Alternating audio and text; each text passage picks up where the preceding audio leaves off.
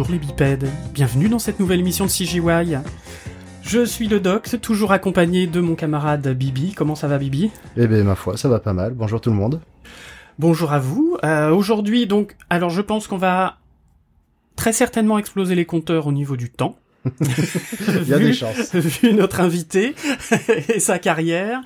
Donc, euh, et les, les mille et une questions que nous avons à lui poser et que vous attendez impatiemment derrière vos écouteurs.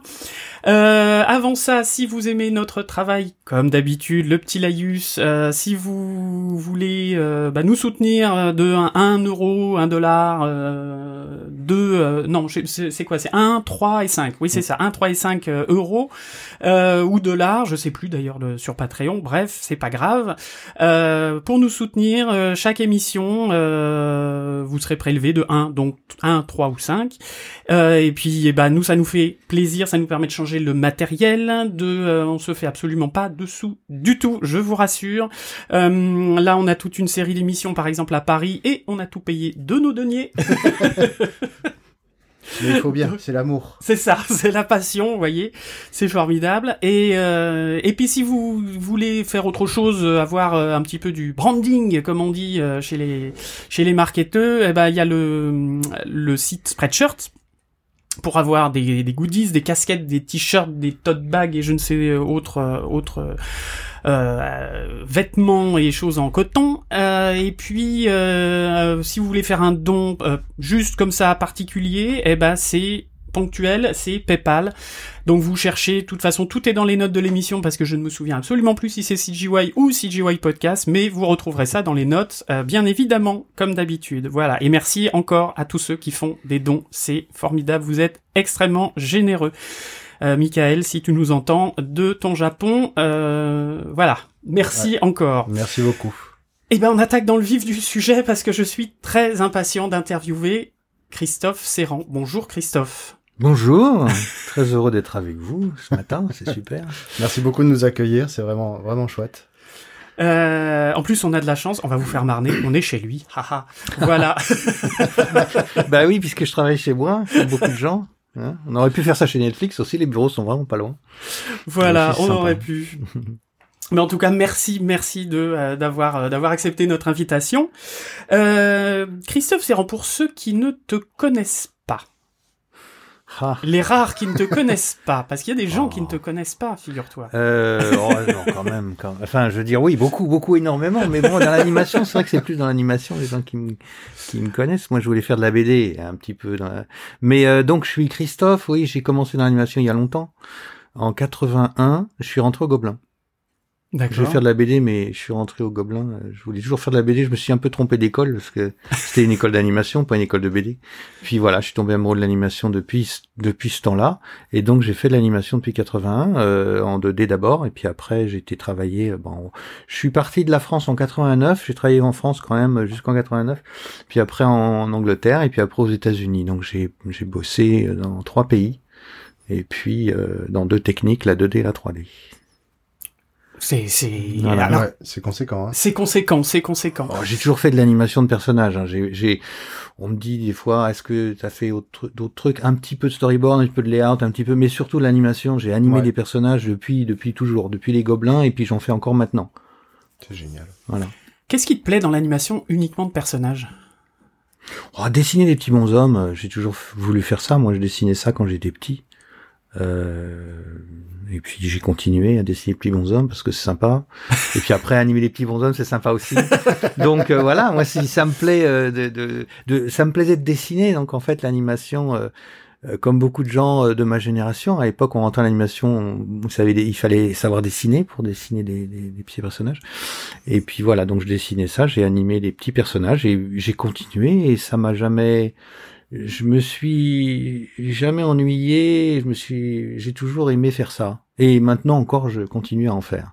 Aucune Donc, lassitude euh, depuis euh, depuis 1980. Non, non, non. Je, c'est, ouais, ouais, non, non, c'est pas une question de piège, hein, c'est ouais, j'ai toujours. euh, Alors évidemment, il y a des personnages qu'on, des trucs qu'on nous donne à faire qui sont moins intéressants que d'autres. Hein. Ouais. Il y a des, des trucs que j'ai fait un peu à reculons.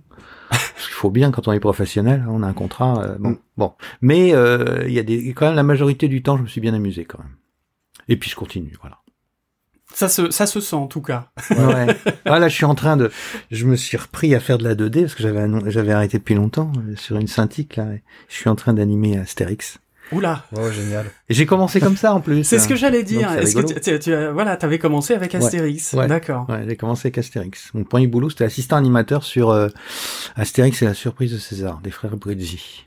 Les fameux frères Brizzi. Ouais, ouais. Donc j'ai appris mon métier euh, sur ce film-là. Enfin, bon, j'avais a- appris un peu avant, mais je suis vraiment, j'ai appris les ficelles professionnelles euh, du métier sur ce film-là. D'accord. Ouais. Et euh, alors donc tu, tu es passé à la 3D Ouais. quand? Ah. À peu près, hein, à une vache près. 2000, euh, 2004 peut-être, je dirais. Ouais, quelque chose comme ça, ouais, 2004. Euh, on avait fini euh, un film en... C'était à DreamWorks. En fait, à DreamWorks, bah, il y a eu la fin de la 2D. Pas qu'à DreamWorks, soit Disney pareil. Hein, dans, dans, en général, euh, enfin, la 2D, elle a commencé à descendre et puis à plus avoir de succès à, à cette période-là, 2003, 2004, 2005. Et donc, euh, ben, on a, on est passé à la 3D et ils nous ont donné des cours. Et moi, j'ai pris les cours de 3D comme tout le monde, comme tous les animateurs du studio. Et Directement fait- à DreamWorks. euh, Ouais, ben oui, oui, ils nous ont fait un training programme comme ils font. euh, et euh, c'était un gros studio, donc euh, bah c'est un peu l'histoire, c'est que les films, on a commencé euh, par faire des films 2D, hein, c'était euh, la grande époque de la 2D, après le Roi Lion de Disney, donc on avait fait Prince d'Égypte et puis ces films-là. Et puis les films 2D qu'on a fait n'ont pas eu de succès. Et parallèlement à ça, euh, Katzenberg, il avait euh, fait un deal avec une boîte euh, qui s'appelait euh, PDI, hein, qui était à San Francisco, qu'il a fini par racheter, où il faisait que de la 3D, et en même en parallèle, il faisait de la 3D. Alors, il voulait à DreamWorks à l'époque faire beaucoup de trucs, hein. il voulait, il voulait même faire de la musique, il faisait de la vue réelle, il faisait plein plein de trucs. Donc l'animation, il fait de la 2D, et puis de, de la 3D, et puis même de la marionnette, puisqu'ils avaient, euh, ils avaient demandé à Nick Park hein, de faire euh, Wallace de et tout ça. Bon, ouais, ouais, ouais. Puis il se trouve que la 3D, euh, ça a cassé la baraque, quoi. Je veux dire, Shrek, euh, ça, ça a sauvé DreamWorks parce que la 2D, ça a plongé et la 3D a vraiment fait euh, rapporter des milliards. Donc, euh, donc il n'y avait pas photo. Donc finalement, ben ils ont euh, Jeffrey qui était très très très euh, intéressé, passionné par la par la 2D depuis Disney, ben il a bien été obligé de se rendre compte que ça allait dans le mur, quoi. Donc euh, on a fait de la 3D. Et puis euh, Oui, puis avec les, les succès des, des, des Pixar, euh, des premiers Pixar, euh, Toy Story, ouais, ouais, etc. bien sûr. Ouais, ouais, euh, Toy Story, c'était le même, premier hein. film de 3D qui était vraiment bien, mais à DreamWorks, qui a vraiment euh, changé la donne, c'est Shrek. Ouais. Ouais, parce qu'ils avaient fait Ants avant euh, le- les fourmis. Oui. Mais c'était parallèlement, on faisait, euh, Ouais. ils avaient fait, ils avaient fait Chicken Run, le film de Hartman, Hans, Prince d'Égypte. Donc euh, trois films, trois techniques différentes, c'est à peu près sortis en même temps. Mhm. Et puis, euh, et puis non, après Shrek, ben on a arrêté complètement la 2D et puis on a continué à faire de la 3D, voilà. Et puis je pense que Disney a fait pareil. Hein. Ouais. Euh, ils ont ils ont réessayé quand Pixar quand euh, Lasseter a pris la tête de Disney, il a remis en chantier un film 2D qui a pas marché non plus. Donc euh, donc voilà. C'était quoi comme euh, C'était La princesse et la grenouille en français.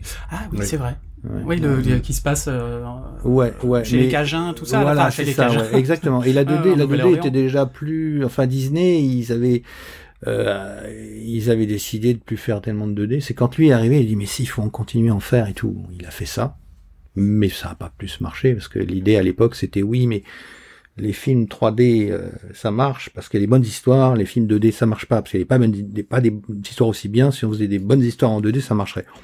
Moi, j'y crois pas tellement à ça parce que les gens ils vont, ils vont voir la 3D parce que c'est de la 3D Ouais.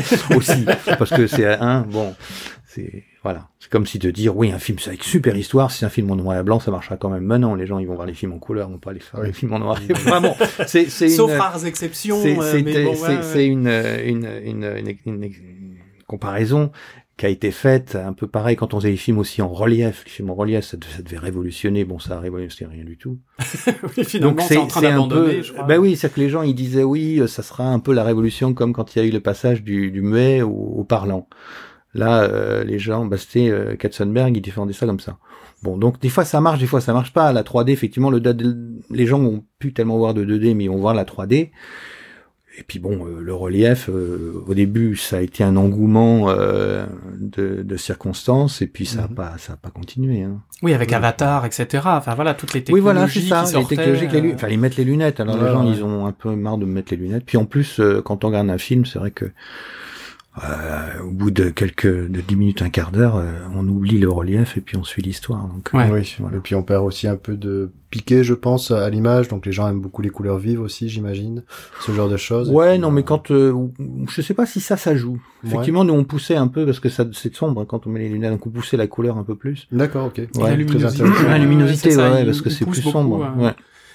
Ouais, mais après c'est pas forcément évident de de de, enfin, de régler, je sais pas quand tu es ou chef op ou euh, comme ça, de, de prendre ça en compte aussi. Oui. euh, Puis il y a la double contrainte de rendre Euh, deux images. Ouais. Oui, nous, aussi, nous, alors on là, oui, prenait ça un quand métier, même en hein, compte mais- pas mal. Hein. Je veux dire, les gens, ils avaient des, des, des gens qui étaient vraiment que là-dessus. Donc, euh, Ouais. Et même au niveau de l'histoire et de, de ce qu'on racontait, ils nous disaient, écoutez, euh, ça serait bien si vous pouviez rappeler au public qu'ils sont en train de voir un film en 3D, parce qu'à un moment, euh, je on s'habitue au relief. Et donc, on, met, on remettait un petit coup de relief euh, à un moment Génial. pour leur dire. Ça Oui, oui, bah, on était. storytelling même dans voilà, le mais bien sûr, mais bien génial. sûr, évidemment, puisque sinon les gens au bout de au bout de 10 minutes, un quart d'heure, on s'habitue au relief, donc euh, je sais pas si vous Ouais, faut vous le faire, on se rend plus compte que Ouais. c'est un relief. Oui, Donc, eh ben, on remettait des, des, des séquences ou des scènes. On, on, on, comment dire, on faisait en sorte que le relief, on manageait le relief, c'est qu'on en mettait moins un moment pour en remettre plus à un moment dans une séquence qui, qui s'y prêtait. très intéressant. Ah. Bon, c'est du, c'est de l'entertainment, ça c'est des trucs que les Américains font euh, très bien. Oui, ou un lancer de trucs vers le, le, Oui, le, oui, le est- spectateur pour Ouais, faire, ça c'était euh, euh, voilà. c'était le- les premiers trucs où effectivement il fallait que ça nous arrive dans la côté gueule. futuroscope. euh, Ouais, ouais, voilà, ce côté les, les ils Ah, avaient un nom pour ça, je 4D. me rappelais plus leur nom. Des euh, oh, je me rappelle plus comment ça se dit en anglais, mais il y avait un nom pour ça effectivement. Ouais. Euh, ouais. Oui, puis là ils essayent la, la 4DX. Alors là, c'est avec euh, le le- Ouais, l'odeur, le machin. Enfin, c'est c'est. Ah, mais ça, là, ça après, existe depuis un moment, ça. Je, je me rappelle, j'ai même fait une présentation là-dessus avec un montage où on entendait parler Jean Renoir en 50, euh, dans les années 50, où il disait pareil, il parlait de ça aussi. Il disait oui, il y aura un moment où les gens ils iront au cinéma, il y aura les odeurs, il y aura les bruits, il y aura le vent, il y aura des tas de trucs et tout ça. Et c'était très très visionnaire. Et puis, euh, mais bon, ça c'est plutôt des attractions C'est ça. Sont, euh, c'est ouais. ouais c'est autre chose que le cinéma tel qu'on le connaît. Ça Mm. fait partie du cinéma parce que il n'y a pas que le storytelling dans le cinéma, il y a l'entertainment aussi. Mais bon, c'est vrai que quand il y a que l'entertainment, bon bah on va au futuroscope, on va dans des trucs comme ça, hein, et on va Mhm. plus au cinéma de son Oui, on va, quartier. on va au parc Disney et pas. voilà, euh, et voilà, pas voir exactement. Disney voilà, au cinéma. ouais. C'est autre chose, un peu, un peu différent. Euh, comment c'était Alors, tu, tu es resté combien de temps chez, chez DreamWorks? Je suis resté 25 ans, 25 ans. depuis le début jusqu'à l'année dernière. Je suis parti il y a un an. D'accord. Comment c'était DreamWorks pour euh, pour euh, pour y rester aussi longtemps? Ça devait être bien. Ouais, bah oui, parce que sinon je serais pas resté euh, c'était super bien. Bon, j'ai un petit côté feignant quand même moi. aussi. Je suis pas tellement aventurier, donc je me dis, je me, j'avais réfléchi par rapport à une discussion qu'on avait avec des copains, et c'est vrai que je m'étais dit peut-être que si le studio Gaumont euh, dans lequel j'ai commencé en 84 avec les Brizzy, s'il existait toujours, peut-être que j'y serais toujours. bah, euh, en fait, euh, on sait, on sait pas, puisque quand un studio nous plaît bien et qu'il fait des trucs, ils font des trucs intéressants. Il suffit que le studio soit intéressant, que ce qu'on y fasse, c'est, c'est, on s'amuse et on s'in- on s'intéresse, euh, et puis que le studio continue à faire des projets qui marchent. Mhm. Puis bon, après, il faut avoir un côté curieux et aventurier pour pouvoir partir ou pour partir. Mais il y a beaucoup de gens euh, qui ont fait toute leur carrière chez Disney, hein, euh, qui ont commencé dans les années 30 et puis sont partis en retraite dans les années 70. Euh, bon, alors il n'y avait pas beaucoup d'opportunités ailleurs que chez Disney à l'époque pour faire la même chose, alors que maintenant il y a Mhm. quand même beaucoup de studios qui font euh, où on peut aller à droite à gauche. Mais euh, mais ouais, moi je suis resté 25 ans. À la fin, j'avais quand même envie de revenir en France, mais c'était pas, c'était plutôt une question. Effectivement, les projets étaient plus les mêmes. Katzenberg était parti, puis j'avais envie de retrouver ma culture en France.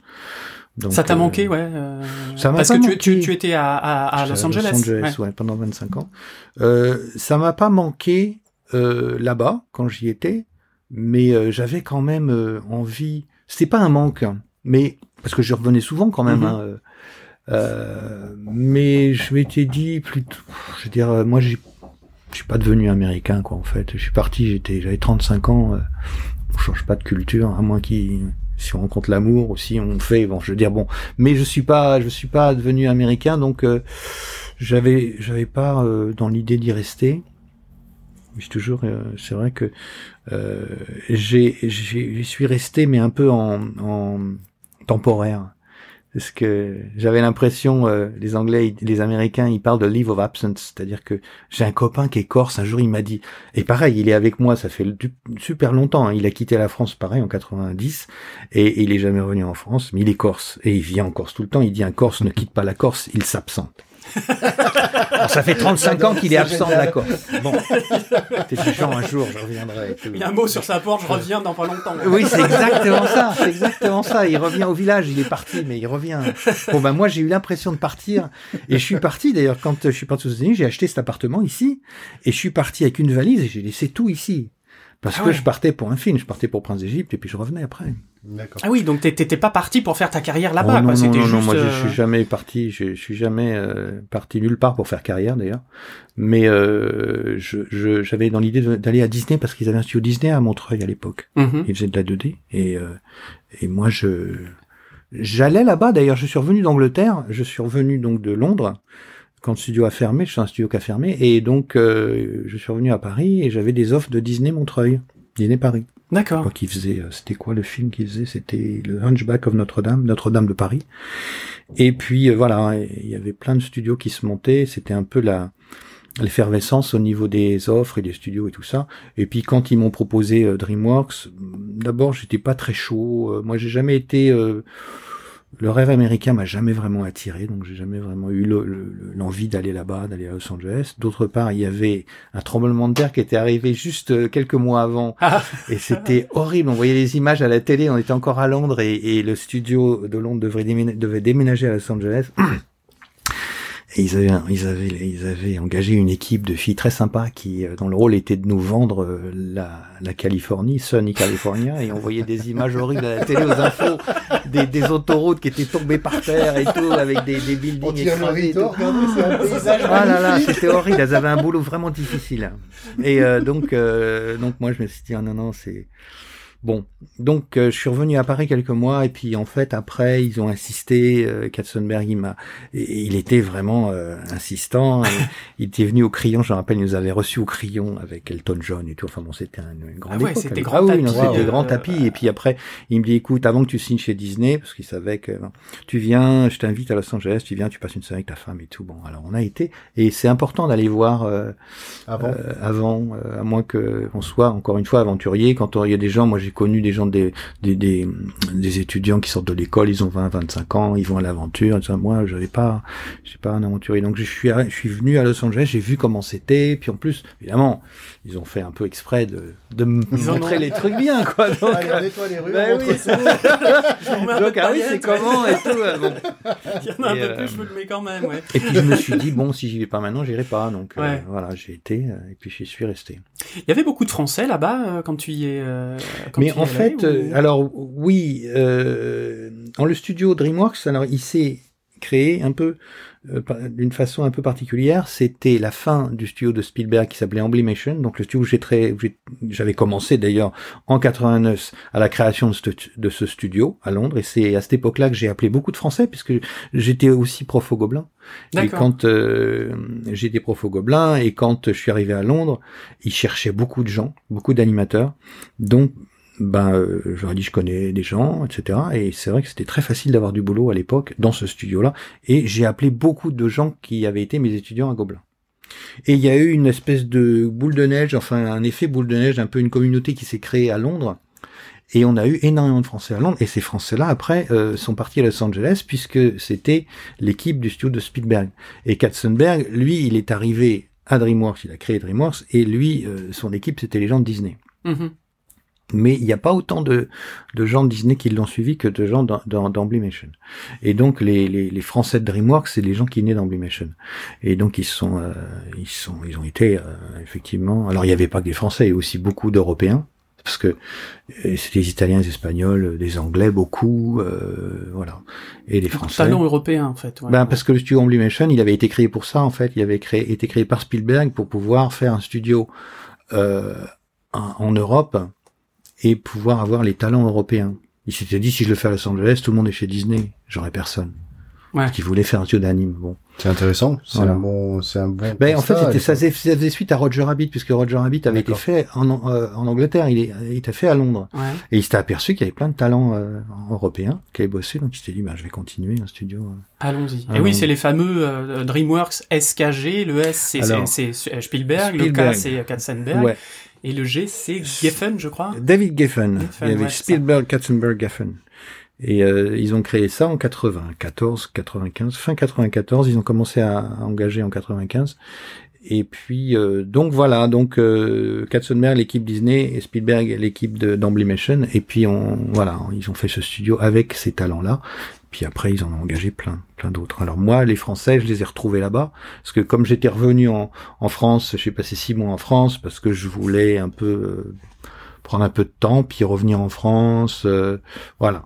Et quand je suis arrivé à, à DreamWorks, je- finalement j'ai décidé de leur dire bon d'accord, j'arrive, je viens. et j'ai retrouvé tous mes tous mes amis en fait et mes anciens étudiants et puis les gens de de, de, de l'équipe de Londres aussi parce Ouais. que c'était vraiment euh, deux réalisateurs de Prince d'Égypte sur trois, c'était des gens que j'avais connus en Angleterre. D'accord. Oui, donc moi, t'étais en terrain. Ah oui, j'étais en famille. Ah oui, ça, oui, voilà, complètement. Je suis arrivé à Los Angeles à euh. DreamWorks, euh, on était en famille. Hein. Ouais, comme à la là- maison, là- ah oui, oui. parfaitement, Mais c'était, c'était assez étonnant. Hein, parce que, génial. Et on s'est rencontrés aussi. On a, on a, on a rencontré pas mal de gens de Disney. Alors au début, c'est les Américains considéraient les Européens comme euh, des gens à qui il fallait apprendre le métier. Genre oui, euh, vous arrivez là, c'est bien. N'avez pas beaucoup d'expérience, on va vous apprendre. Et puis en fait. euh, comme les grands talents de Disney et que Jeffrey n'avait pas pu les avoir. Parce que c'est lui qui leur avait fait signer des contrats de 7 ans à l'époque, et quand il a appelé des gens comme Glenn Keane ou d'autres, il a dit alors vous venez voir DreamWorks, et puis euh, c'était, je pense qu'il était pas très chaud pour faire la Bible en animation, déjà et d'une. Ça leur plaisait pas, ça. Ouais. Alors que nous, on s'en foutait, nous. euh, C'est du boulot, importe. c'est du. Ouais. Truc intéressant à faire, euh, voilà, on, était plutôt... euh, on Du challenge aussi, certainement. Pardon? Des choses un peu challengeantes aussi. Euh, ouais, enfin c'était surtout euh, le, le fait de découvrir un nouveau studio, de travailler à Los Angeles sur un projet euh, ambitieux quand même, puisque Mhm. c'était euh, vraiment très très ambitieux. Et puis un, un- un film différent quand même, qui était pas mal. Je veux dire, c'était pas euh, c'était pas dans la lignée des cartoons euh, ou des films qui font. euh, c'était vraiment un truc euh, que personne n'avait vu. Hein, c'était On était loin des, des, des slapsticks et autres. euh, Ouais, cartoons, ouais, ouais. À euh, l'époque, ouais, c'était ouais. déjà plus trop, trop la mode, puisqu'il faisait Pocahontas à Disney, qui était quand même très, très... euh, Et puis, c'est ce que Jeffrey Katzenberg voulait faire, lui. Il était D'accord. pas dans le côté trop cartoon. Enfin, il y avait les deux, mais c'est son truc, c'était vraiment de faire un film en vue réelle, un film dessiné, un film euh, dessiné. C'était ça son Ouais. truc. Un vrai film, un film dessiné. Bon, alors donc on s'est retrouvés là-bas, et puis, euh, puis on a enchaîné les films intéressants, et puis voilà, donc je suis resté 25 ans. Et je suppose avec des moyens. Oh bah les tant américains, que c'est les ouais. moyens des studios comme Pixar, Disney, Blue Sky, euh, Illumination, DreamWorks, euh, des, des moyens tels que les studios américains euh, à Hollywood euh, en ont quoi, et en ont toujours eu parce que ça c'est c'est depuis longtemps, depuis le, le début d'Hollywood hein, où il y a eu ces. Alors évidemment quand euh, quand on dit avec des moyens, euh, en général on est en France quand on dit ça. c'est ça, c'est qu'on compare avec la France. c'est comme ça, ouais, ouais, ouais. Mais il faut pas comparer. C'est c'est presque injuste. C'est presque c'est pas pas juste de comparer. C'est c'est pas. Pourquoi c'est pas juste de Bah comparer parce que les, Amé- les, les Américains, ils sont, ils sont combien de fois plus grands que la France? Il y a combien Ouais. de fois plus d'habitants? Il y a combien? Je veux dire, euh, c'est, c'est, euh, donc on peut pas. Je veux dire, le, le- la, le- la- comment dire La raison, je m'étais posé la question, et la raison pour laquelle on compare, c'est un peu culturel. C'est vrai quand on va au cinéma, on va, faire, on va voir un film américain, on va voir un film français. Bon ben, on fait la différence, mais bon, on- il y a les films français et les films américains. Aux États-Unis, il y a les films, et puis il y a les Mhm. films étrangers français. euh, je veux dire, il y a- il y avait, je me rappelle dans les DVD quand j'y allais, dans les bacs, il y avait, il y avait film français. C'était un genre. C'était un genre. Bah oui, parce que je veux dire, les films, c'est les films américains. Et on, le prix du billet, c'est le même pour un film qui coûte euh, 200 millions de dollars ou un film qui coûte 2 millions de dollars. On, on paye pas le prix du ticket plus. Donc, on peut pas Mm. comparer. On- euh, instinctivement, on fait, on fait pas. On se dit c'est pareil. Puis on se dit ah bah quand même, ils ont de la chance, ils ont beaucoup, de- beaucoup d'argent. Bah oui, mais nous, on peut pas avoir autant d'argent. D'une part parce que nos, nos- les films qu'on fait, ils, ils sont pas pour le monde entier. Ils sont que pour le public francophone. Donc, euh, Alors, peut-être mis à part les films d'animation français. Bon, non, même Les les, films, séries, euh, les films, les, un film français, c'est un film euh, un peu. dire, La, la culture américaine, c'est la culture globale, c'est la culture du monde entier, un peu quand même. Alors que euh, les films français qui, qui ont un appeal pour le monde entier, c'est des exceptions. Mhm. Alors que les Américains, c'est un petit peu plus la norme. C'est plus de la moitié des films américains qui marchent en général dans le monde entier. Alors que les films français qui marchent dans le monde entier, bah, on les compte, euh, je veux dire, bon, Il y en a très Sur très les peu. doigts des, des deux mains. Ouais. Donc euh, c'est c'est injuste de, de comparer les deux. Je pense qu'il faut il faut pas trop comparer les deux, mais on est un peu on, on- c'est un peu comme ça quoi. On peut pas s'empêcher de les comparer effectivement. Hein, donc euh, les films à gros budget euh, en France, des films, ben on les connaît, c'est des films qui sont peut-être 50 millions d'euros, un truc comme ça. Non oui, donc c'est ceux qui ont en gros les Oui. plus gros budgets. Voilà. euh, Mais à Hollywood, c'est des petits budgets. ouais. Oui, en Donc, plus. parce que Oui, oui, parce que le rapport est pas le même. Ah, hein. Euh, voilà. Mais c'est pas parce qu'on fait un film à gros budget qu'on fait un, un film meilleur. Hein. Simplement, les gens ils disent ah si j'avais autant d'argent, si j'avais autant d'argent, je serais mieux. C'est même pas sûr. pourquoi, vrai, on ferait mieux si on a plus d'argent euh... Bah non. euh, Ça non, dépend des ambitions, des enjeux On qu'on peut a. acheter et plus de ça, trucs, euh, mais on peut pas forcément faire mieux. Parce que les idées, ça c'est hein. bon. Bref, c'est c'est ça un peu le. Paraît que ça se paye les idées. Hein. Ouais, c'est vrai. Ouais, les Américains, oui, bah oui, parce qu'effectivement, il n'y a pas de tabou de l'argent. En France, il y a un tabou de l'argent qu'il n'y a pas aux États-Unis. Donc, euh, effectivement, ils peuvent faire ça. ouais. Leur culture. Alors après 25 ans chez DreamWorks, euh, qu'est-ce qui... Alors puisque maintenant tu es euh, chez Netflix, Ouais.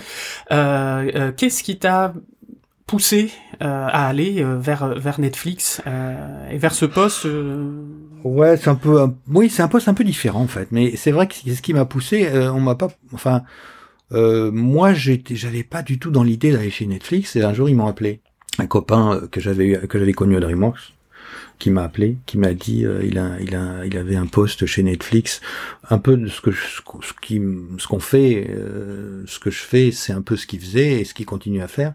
Et il m'a dit, voilà, j'ai besoin d'un coup de main dans mon équipe parce que c'est intéressant. Alors, il savait que j'avais envie de rentrer en France, déjà, évidemment, parce que j'avais dit de- depuis quelques années, depuis 5-6 ans, depuis le départ de Katzenberg, j'avais vraiment, je considérais un jour. Alors, bon, j'y serais revenu de toute façon, euh, mais peut-être pas aussitôt, j'en sais rien. Enfin, en tout cas, il m'a proposé de revenir en France pour Netflix. Alors, il m'a expliqué le boulot. Et puis moi, je me suis dit, d'accord. Euh, je lui ai dit, je vais réfléchir, alors que c'était tout réfléchi. En général, je dis ça, moi, parce que... Bah, il vaut mieux. Bon. oui, Bah, les oui, Américains, c'est en général, ils te, quand il y a une grosse décision à prendre, ils te le disent le vendredi soir et ils te disent voilà, comme ça, t'as le week-end pour réfléchir, tu nous le dis lundi matin. C'est leur stratégie. Bon, ils font ça comme ça. Et, euh, et puis bon, après j'ai eu des réunions avec euh, donc les boss de chez Netflix que je connaissais aussi parce que il y a aussi ce truc, c'est que beaucoup d'anciens de Netflix, c'est des anciens de DreamWorks. C'est-à-dire pratiquement tous les dirigeants de la du département animation, enfin de la section animation à Netflix, ils viennent de DreamWorks. D'accord. Voilà, donc c'est encore une fois, on se retrouvait un peu en, famille. Euh, Tout le monde suit. le- ben, ben ouais, c'est file. Melissa Cobb, moi je l'ai connue, elle, elle est responsable, euh, Bruce Deitch, Melissa Cobb, qui sont les deux qui dirigent Netflix Animation. Euh, Bruce Deitch, on a commencé ensemble à DreamWorks. Et puis Melissa Cobb, euh, pareil, elle a produit Kung Fu Panda, elle a produit Mirror My Shadow, elle était euh, dirigeait le studio de Shanghai, euh, ODW, qui était le studio qu'on avait en Chine à une époque. Donc, donc voilà, je les connaissais, et puis bon, bah, ils m'ont proposé un boulot. J'ai dit oui, parce que moi, en plus, je m'y attendais pas du tout. Donc, je disais, je vais revenir en France. Ben, je, ouais, je pense que je serais revenu pour prendre ma retraite en France. Voilà. D'accord. Donc, Mais alors, euh, c'est C'est une pré-retraite chez Netflix, c'est ce que tu es en train de nous dire non, non, parce que quand on est prendre ma retraite, quand je dis prendre ma retraite, c'est on pense jamais, jamais sa retraite en animation. hein. Mais simplement, je serais revenu de DreamWorks. Bon ben, je revenais euh, en France pour faire autre chose. Et ce que j'ai toujours envie de faire, mais là, je, je, je peux pas tout à fait le faire. Encore que euh, de faire des petits trucs, hein, de, de, de donner un coup de main aux copains à faire des petits courts métrages, des petits trucs comme ça. Voilà, de faire des, des choses petites parce que les gros trucs, j'ai un peu donné. Donc, euh, donc voilà, j'ai d'ailleurs euh, quand ils m'ont demandé à Netflix, euh, euh, ils m'ont proposé ce poste, j'ai demandé à prendre ce poste à mi-temps d'abord. Alors ils m'ont dit ah bon à mi-temps pourquoi? Alors je leur ai expliqué pourquoi. Ils m'ont dit ah ben non mais ça nous intéresse aussi que tu puisses continuer à aller dans les écoles par exemple l'enseignement. Moi c'est un truc qui m'a toujours intéressé Mhm. et euh, c'est un truc qu'on me proposait de plus en plus avec l'expérience que j'avais d'aller dans les écoles parler de mon, du boulot. Donc je leur avais dit à Netflix, moi je veux bien euh, bosser pour vous, mais je veux bien me garder un, un- un moment, enfin euh, du temps pour faire ça. Et ils m'ont dit, bah nous ça les intéresse, si tu peux faire ça pour Netflix, ça nous intéresse aussi. Donc euh, du coup je suis quand même à plein Sympa. temps à Netflix, mais c'est quand même vachement flexible comme boulot. Euh, mon boulot, en fait, euh, je m'occupe de alors, ils, ils ont un, intitulé, un intitulé de poste qui est, qui est un peu Oui. Alors moi, j'ai recouvre un peu sur ta carte, c'est marqué Head of Character Animation Alors- IMEA. Alors, IMIA, IMIA. Alors, IMIA, oui, moi, quand ils m'ont dit IMIA, je savais pas ce que c'était du tout. c'est pas IMIA. Bon.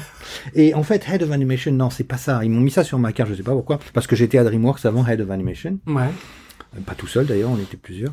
Et, euh, et en fait, je suis plutôt un plutôt conseiller, consultant, men- mentor.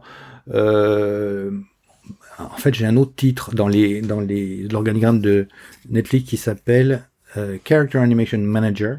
Et je sais pas du tout ce que ça veut dire non plus. Donc, euh, Tu sais pas ce que tu fais, c'est Non, il y en a un qui m'a dit, allez, t'es animation guru. Bon. Animation Guru. Génial. Bon. J'adore Mais en nom. fait, oui, il n'y a pas de. Non, c'est plutôt consultant, advisor, euh, truc comme ça. D'accord. Et en fait, mon, mon boulot, c'est d'essayer de. euh, comment dire On est dans une équipe d'ailleurs, déjà. J'ai une équipe qui s'appelle Character Animation Support Team. Au début, James était tout seul. James Baxter, c'est lui qui, a commencé à Netflix dans ce, à ce poste-là. C'est lui qui m'a appelé. Pour ceux qui connaissent James Baxter, qui est un bon copain, qui est un, animateur de génie et qui, continue à faire de l'animation 2D et tout. Moi, j'ai un peu arrêté, mais je m'y remets. Euh, il m'a appelé et au début, donc, il était tout seul. Après, il m'a appelé. On était deux. Il y avait un autre copain qui s'appelle Rune Beniki, qui est un Danois qui s'occupe du Canada, lui. Et IMIA, ça veut dire Europe, Middle East and Africa. Donc, c'est un peu comme euh, les quand, quand on joue au risque, quand on était petit, le- la carte du monde, on se partage, ils se partagent le monde, Netflix. Et genre, ah, allez, on va faire, euh, il y a l'Amérique, il y a du Nord, il y a du. Sud, il y a l'Asie. Pendant longtemps, ils ont cherché quelqu'un pour l'Asie, pour la Chine et tout ça. Ils ont, je sais pas s'ils ont trouvé. Il y a Netflix au Japon, donc moi je suis censé m'occuper de voilà euh, IMIA. Alors euh, IMIA, bon pour l'instant j'ai beaucoup bossé avec la France. Euh, parce qu'il y a plein de studios en France qui travaillent pour Netflix, mais euh, là j'ai l'expérience, j'étais à Cologne en Allemagne, donc euh, on commence à, à ressortir un peu parce que encore que là on entend euh, parler d'une cinquième vague, mais euh, le Covid, bon quand je suis arrivé ici en France, euh, c'était j'ai commencé le, le confinement à Los Angeles, hein, c'était un peu un roller coaster comme il dit, ça monte, ça descend, ça monte, ça descend. Je suis arrivé en France, ça allait mieux, puis on s'est un peu peut-être reconfiné, je m'en rappelle plus parce que je perds le fil, mais en tout cas je me suis installé un bureau chez moi. Et là, je, depuis euh, 4 mois, 5 mois, je recommence à voyager un petit peu. Euh, c'est peut-être pas duré, j'en sais rien, on verra. Mais euh, parce que mon boulot, c'est ça. Ils m'ont ils m'ont dit, voilà, euh, ils quand ils m'ont pitché le truc, bon bah tu verras, les studios, t'iras un peu euh, en Europe. Euh, alors il n'y a pas tellement de studios en dehors de l'Europe. Il y en a un en Afrique du Sud qui s'appelle Triggerfish en, en- en- Cape Mhm. Town. Et puis on découvert un en Ara- Arabie Saoudite il y a pas longtemps. Il y a un mec qui m'a appelé, il dit, ah ouais, il y a un super studio en Arabie Saoudite. Euh, Voilà. Ah ouais.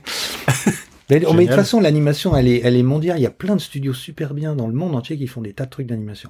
Enfin bon, moi je m'occupe donc de cette région du monde et mon boulot c'est d'essayer de faire un, un boulot de conseil, c'est-à-dire de, de leur donner des, des, des, des tuyaux, quoi, un peu de.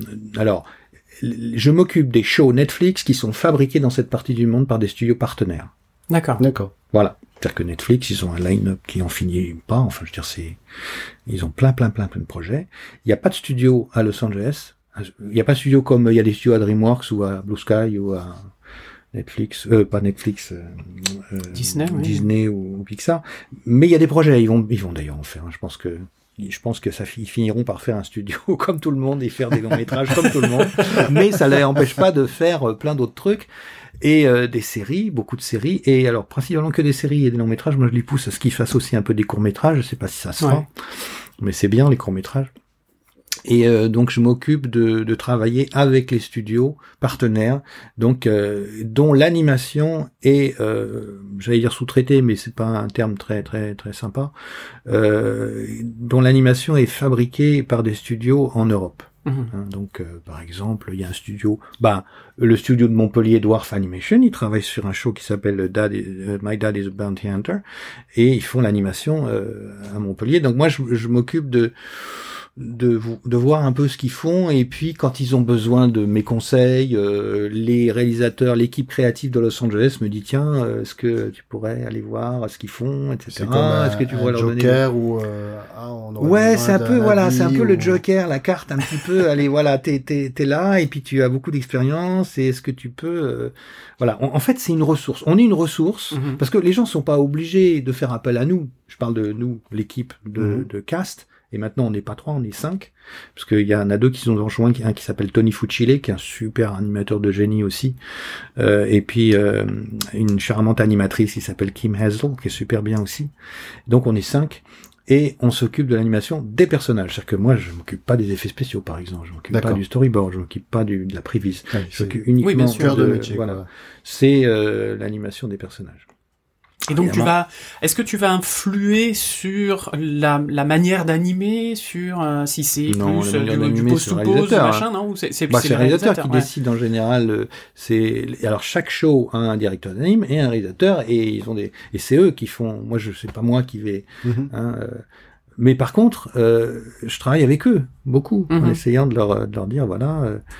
Euh, et c'est eux qui me disent tiens, est-ce que tu peux regarder euh, Parce que les méthodes américaines, c'est vrai que c'est quelque chose que je connais bien. Hein et puis rien que le fait que bon bah euh, quand on a des personnages animés, bah ils parlent anglais. Bon, bah c'est non mais c'est un, c'est un truc on se rend pas compte hein, mais Oui, c'est vrai que sûr, oui. les Américains ils sont pas du tout dans la culture du doublage par par, par exemple. Alors qu'en France culturellement on est très habitué au doublage. Oui. En Allemagne aussi, mais pas aux États-Unis. Euh, donc il y a des choses un peu culturelles aussi qui font que moi on discute de ça beaucoup avec les équipes. Qui euh, là j'étais en, en Allemagne euh, sur un autre show aussi et c'est et alors c'est marrant parce que des studios alors il y a des studios qui sont euh, où l'animation est faite dans un seul endroit et puis d'autres où c'est partagé là. Euh, En Allemagne ils avaient un projet il va être fait par cinq studios différents Waouh. au Luxembourg, en Angleterre, en projet Allemagne, Une coordination en quand même super importante. Hein. Ouais, alors ça c'est un peu plus européen dans le- la façon de faire, parce qu'en Europe, euh, beaucoup de projets sont faits un peu comme ça. D'accord. Ouais, les gens. Il y a un studio qui fait l'animation, l'autre qui fait le layout, Ouais, l'autre ouais, qui fait le- exactement. le light, c'est propre etc. aussi à la culture européenne et aussi française, c'est que les gens en général ils vont chercher des subventions un peu à droite à gauche, et puis les, les, les, les projets sont prévendus aux télé, etc. Mais quand euh, une région donne un peu de fric, ben ils se disent bon bah on, a, on va aussi on a faire aussi une partie du, du projet c'est toujours dans notre prix, région. ouais, ouais. Voilà, donc euh, c'est des problématiques différentes. Aux États-Unis, il n'y a pas ça. Voilà.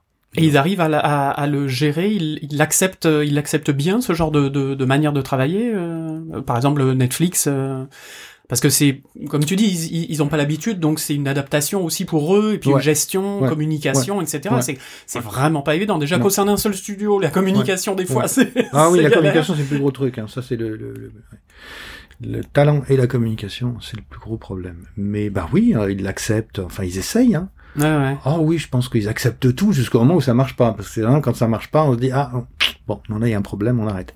Et souvent, c'est des problèmes de communication. Euh, non, non, je pense qu'ils sont demandeurs de tout. De toute façon, Mhm. euh, il n'y a pas de. Et des postes comme le tien peuvent faire un petit peu le- un rôle de médiateur aussi entre. Aussi, euh, ouais. ouais. Ouais, exactement. C'est vrai que ça, ça, ça, il y a ça aussi. Et de compréhension de, euh, parce Mm. que je suppose qu'il doit y avoir aussi, comme tu disais, des, des, des, pas des problèmes, mais enfin des, des différences culturelles, justement, de, a- la ouais. manière de voir les choses. Ouais, il y a ça, mais comme tout, tout à fait, ouais, c'est ce que tu dis. hein. Il y a, il y a aussi un, comment dire, un rôle de médiateur, de, de advisor, et puis de, de bon bah je, je fais un peu le tampon entre les deux, puis aussi le côté artistique quand même, parce que c'est vrai que il y a aussi il y a ça dans, dans tous les studios un peu où euh, bah, les producteurs, enfin la production, les gens c'est plutôt des, des comptables. Bah oui, ils ont un budget et puis il faut que ça fasse. euh, On a les temps, on a le budget, il faut que ça rentre, il faut que ça soit du mieux Mhm. possible. Bah oui, mais bon, des fois, il faut leur expliquer que quand même c'est artistique, donc euh, non, c'est pas, c'est aussi simple que ça.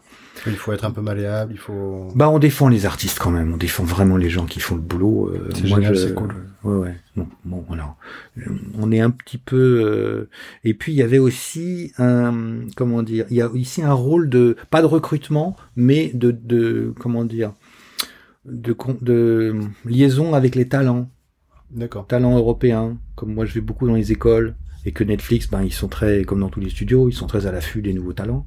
Donc moi je fais un peu la courbe de transmission avec, euh, bon bah tiens, il y a- je- voilà, j'ai trouvé quelqu'un là, vous devriez regarder ce qu'il fait parce que c'est vachement bien. Chasseur de tête. Ouais, ça c'est le, c'est, c'est, c'est le, c'est le truc de journaliste, ça, chasseur de tête. C'est ça. On chasse pas les têtes dans l'animation, je pense que ça se chasse pas les têtes. Il y avait eu ça, je me rappelle dans la presse un jour où, euh, quand les gobelins, euh, quand on était euh, au début à DreamWorks, où il y avait des articles dans la presse, c'était n'importe quoi. Les chasseurs de tête sont lâchés. C'est ça. tu vois, les, Voilà. chasseurs de primes qui vont chercher C'était même, même Steven Spielberg est venu euh, et il se fait signer contrat aux étudiants qui sortent devant la porte des gobelins. J'avais lu ça dans un magazine. Ah ouais. Ah oui, il y avait des trucs qui sont parus. Démentiels. n'importe quoi. Bah C'était absolument, enfin, absolument faux, bien évidemment. Ah mais il y a, Et- la majorité des trucs sont faux, mais c'est des, c'est des C'est rumeurs. euh, J'aime beaucoup l'image de tenez contrat. Ouais, ouais, c'est- c'est ouais, bien, bien, bien ouais. au gobelin, euh, engager les gens av- avant qu'ils aient leur diplôme. Signé juste ici. Oh, bah, euh, la French Touch, qu'est-ce qu'on en a pas entendu avec la French Touch? Les talents français, Cocorico, ils sont meilleurs que tout le monde et tout. Alors ça c'est vrai, tiens justement, on avait une question Est-ce que, c'est- est-ce que pour toi, c'est vrai que nous avons en France un savoir-faire français et Alors, c'est vrai surtout pour les Français. C'est-à-dire que les Français sont les meilleurs du monde, surtout en France. non, mais c'est un peu, ça fait un peu coluche, mais c'est vrai que nous, quand euh, euh, il y avait surtout ça en France, un peu dans tous les pays quand même, mais en France, on est super quand même euh, euh, spécialiste de, de trouver qu'on est vachement bon. Euh, parce on que est fiers. Hein. Voilà, on est super fiers. ah bah c'est le coq, hein. Voilà, c'est un peu ça. là, Et Cocorico, il y a surtout ça en France. Et moi, je trouve pas que les Français sont meilleurs que les autres. hein. Je veux dire, il y a des gens qui sont super bons dans, dans le monde entier. C'est pas en France euh, qu'on trouve les meilleurs. Mais c'est vrai qu'il y a ce côté-là. euh, euh, je me rappelle quand il y a eu les campagnes de promotion à DreamWorks sur les films, euh, les films d'animation, qui sont en général diffusés, donc ils ont une date de sortie dans, dans plein de pays, hein, qui sont pas forcément le même jour, mais euh, ça s'étale dans le temps. Et euh, les studios euh, DreamWorks avaient décidé de faire une journée euh, de présentation du film, marketing, où ils invitaient la presse et la communication d'un maximum de pays. Donc il y avait des équipes de plein de pays qui arrivaient et ils, ils passaient une journée au studio et on leur vendait le film. Enfin c'est pas moi qui leur vendais, c'est le service de la publicité, de la communication. Et ils rencontraient les artistes.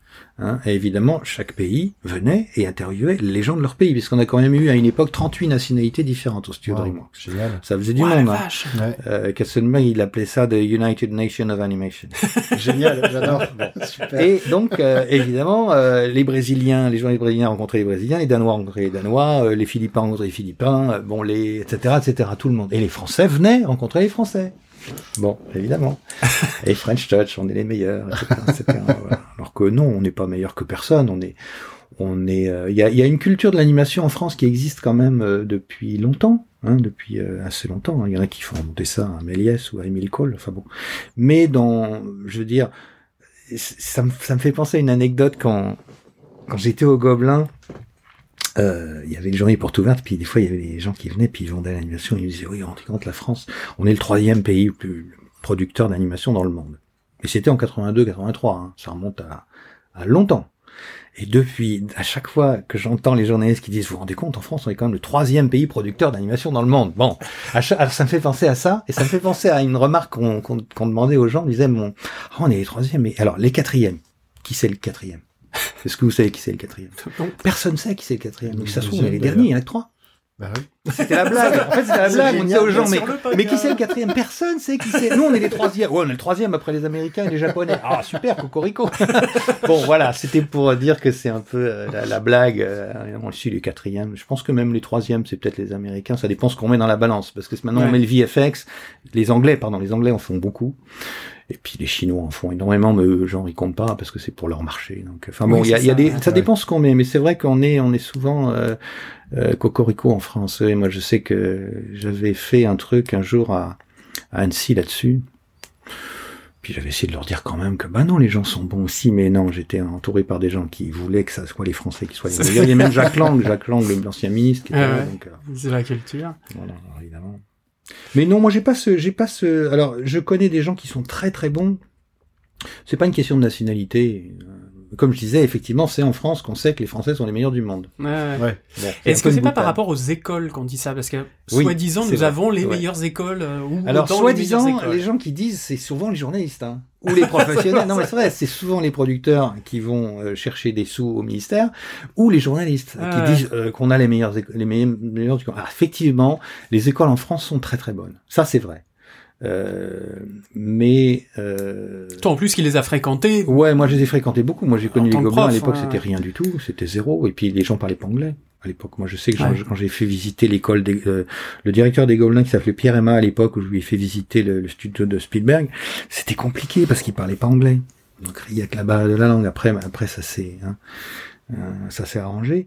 Mais euh, maintenant, effectivement, il y a beaucoup de d'animations en France qui font. Euh, et puis je pense que la culture un peu d'auteur euh, qui fait qu'il y a des projets euh, qui sont un peu euh, atypiques ou qui sont des choses que on voit pas euh, souvent. Euh, je veux dire, les, les, les, Américains qui travaillent dans les gros studios à Hollywood, ils voient les films un peu indépendants. Là, je regardais pour les Oscars, il y a plein de films français, effectivement. Il y a des courts métrages qui sont des films d'auteur. il y a des, des, écoles qui ont une une spécificité plus d'auteur, puis d'autres plus techniques, et puis d'autres, chaque école a sa spécificité, il y en a quand même beaucoup en France. Euh, donc ça, c'est vrai que c'est une réalité. On a des, beaucoup d'écoles en France, alors des bonnes et des moins bonnes, hein, parce qu'on connaît que les bonnes, hein, parce qu'il y en a aussi des qui sont qu'on connaît pas, mais qui sont... La liste est très longue. Hein. Euh, et puis, euh, les, ce qu'il faudrait voir, effectivement, les, les Français, est-ce qu'ils sont reconnus à l'international? Il faut demander aux, pas aux journalistes français, il faut demander aux, aux Anglais, aux Américains. Aux... Pourrait être super intéressant. Et, et, et ça, et c'est pour ça que moi j'encourage les gens à, à, faire ça souvent. Moi, je sais que euh, souvent, j'achète le courrier international parce que c'est là où on en sait le plus sur les Français, c'est en achetant le courrier international. C'est les articles qui sont parus dans la presse internationale sur les Français. Sur la période au Canada, je, je lisais beaucoup et c'était très intéressant. C'est hein. intéressant ça. Ouais, d'avoir le reflet d'un autre pays, de son propre pays, c'est très intéressant. Le, le regard des sont autres, perçus, ouais. les regards des autres, bien sûr, exactement. C'est tout à fait ça. Euh, voilà. Beaucoup, Mais c'est vrai que quand on est quand on est arrivé, je me rappelle aux États-Unis au début de DreamWorks, les gens nous disaient mais vous sortez d'où? Ils connaissaient pas les Français. les irréductibles gaulois. On en revient assez. Euh, alors le, les trucs gaulois, c'est un peu, c'est dans la mentalité. Moi, je parle du, du talent, c'est ce qu'on faisait. euh, il disait, mais euh, comment vous avez appris à faire ça? Alors effectivement, après le, le côté gaulois, euh, effectivement, le côté culturel français, il y a eu aussi beaucoup d'anecdotes là-dessus. Il y a même du, du French bashing. Hein. J'ai eu ça même en Angleterre. Hein. Il y a ah, eu ouais, effectivement. Ah oui, oui. Euh, bon, bah ça, on n'en parle pas parce que oui, c'est comme des gens qui ont rêvé euh, de, de, du rêve américain puis qui se sont cassés les dents. On n'en parle pas beaucoup. Puis eux, je, même même qu'on irait les voir, ils auraient pas envie d'en parler non plus. Ouais. Donc on, on, prend en exemple que les gens euh, qui, tu vois, les exceptions en fait, en gros. Mais c'est vrai oui, en Angleterre, je me rappelle qu'il y a vu, il y a vu des du French bashing, un peu des Anglais qui supportaient pas que euh, les Français et les bons postes, c'est pas eux, tu vois, ou des choses trucs comme ça. Et il y a eu aux États-Unis aussi ça. Je me rappelle que le président du syndicat, il s'est fendu d'un article en disant non mais attention, hein, arrêtez de.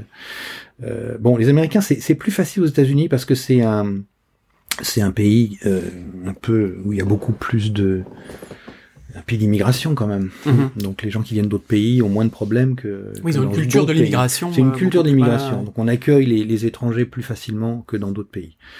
Euh, mais euh, je sais plus pourquoi je disais ça. Ah oui, par rapport à la culture, c'est vrai que je me rappelle au début de, de DreamWorks, les, les, Français qui se disent euh, qui sont pas communautaristes du tout, bon bah ils se retrouvaient entre Français quand même. Je veux dire, je rappelle oui. aux tables où euh, quand euh, à, à 2h, 14h, la seule table où les gens étaient encore en train de discuter à deux Français. Alors moi, je les regardais, je me disais, putain, quand même, ils se font remarquer. Et puis le président du syndicat qui passait, Tom Cito, passait voir les Français, ça va euh, Vous êtes pas en grève, hein Vous êtes pas en grève, hein Bon, just checking. Ah oui, d'accord. Génial.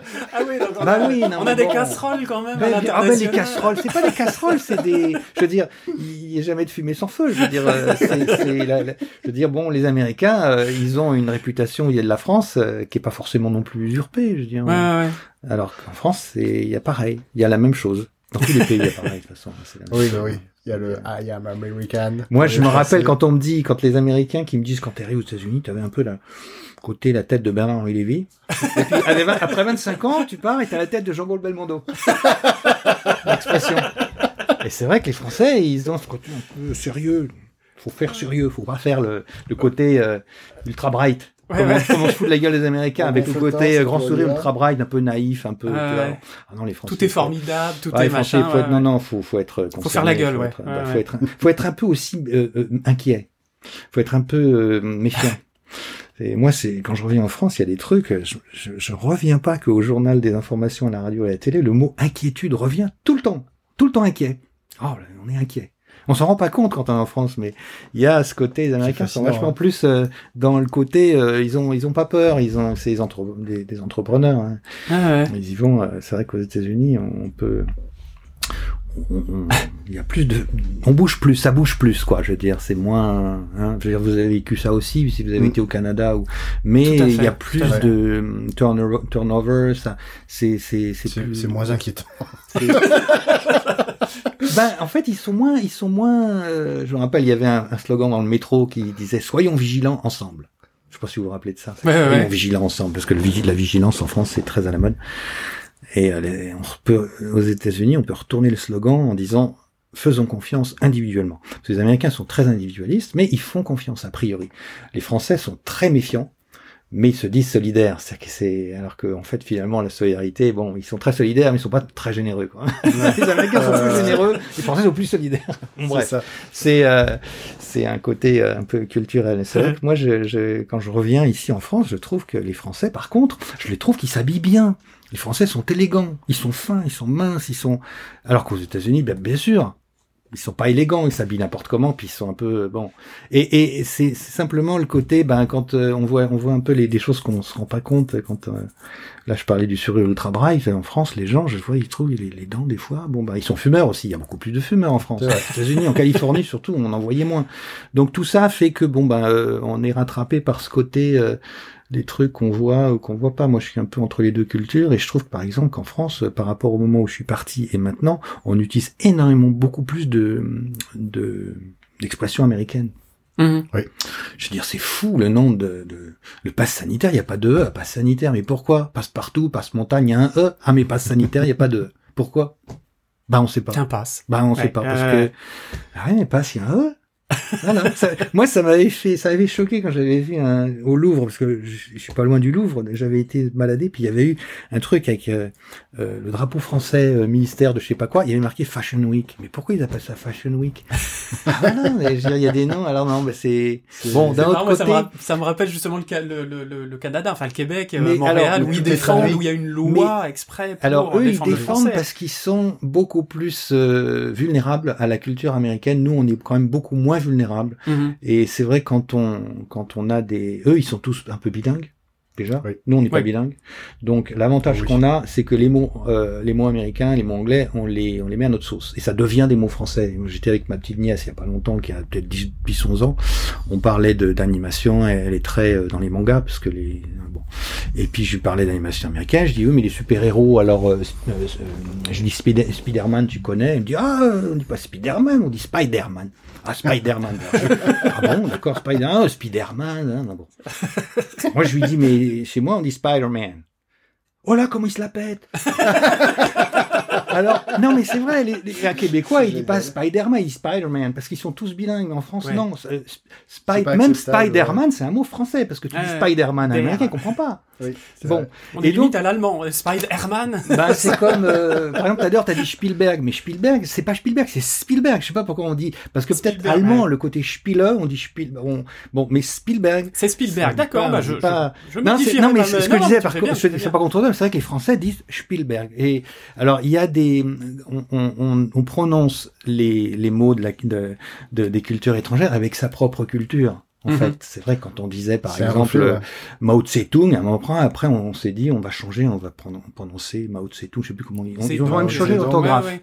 Mais c'est vrai qu'entre Mao Tse-tung et Mao Zedong, il y a rien à voir. Entre euh, euh, Sao Paulo et São Paulo, il y a rien à voir. Ah, c'est pas la même- et- en France, on, on s'a- on s'approprie les cultures avec notre propre culture. C'est- On Ouais. phagocyte. donc c'est un je crois que c'est une preuve de bonne santé par rapport à la culture française euh, qu'il n'y a pas à Montréal, parce que Montréal, euh, ils peuvent, se- ils peuvent avoir peur. Peut-être que de notre, dans 200 ou 300 ans, ils parleront plus français. Ouais. Ils sont complètement, euh, comment dire, encerclés. ouais, sont ouais, Je trouve qu'ils Hein tiennent bien, ça fait Ah plaisir oui. à voir. Ah mais c'est vrai que moi je sais que pour la langue, euh, J'ai j'ai mieux appris le français là-bas que mais c'est vrai, mais c'est vrai, mais C'est super exactement, intéressant, c'est hein. incroyable. Moi, je sais que je vais sur des sites qué- euh, québécois pour euh, pour quand je je vais être voir un- comment dire euh, des des choses sur la langue française qui soient précis, qui soient bien Mm. expliquées, qui se fassent avec la bonne orthographe et la bonne.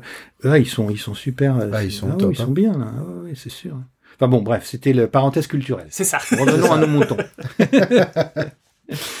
Euh, et tu nous parlais du- de ton passage de la 2D à la 3D. Est-ce que pour toi, il y a une, une encore maintenant une réelle perte de vitesse euh, et d'intérêt de la 2D par rapport à la 3D Parce qu'il y a quand même des films qui essayent de sortir en 2D.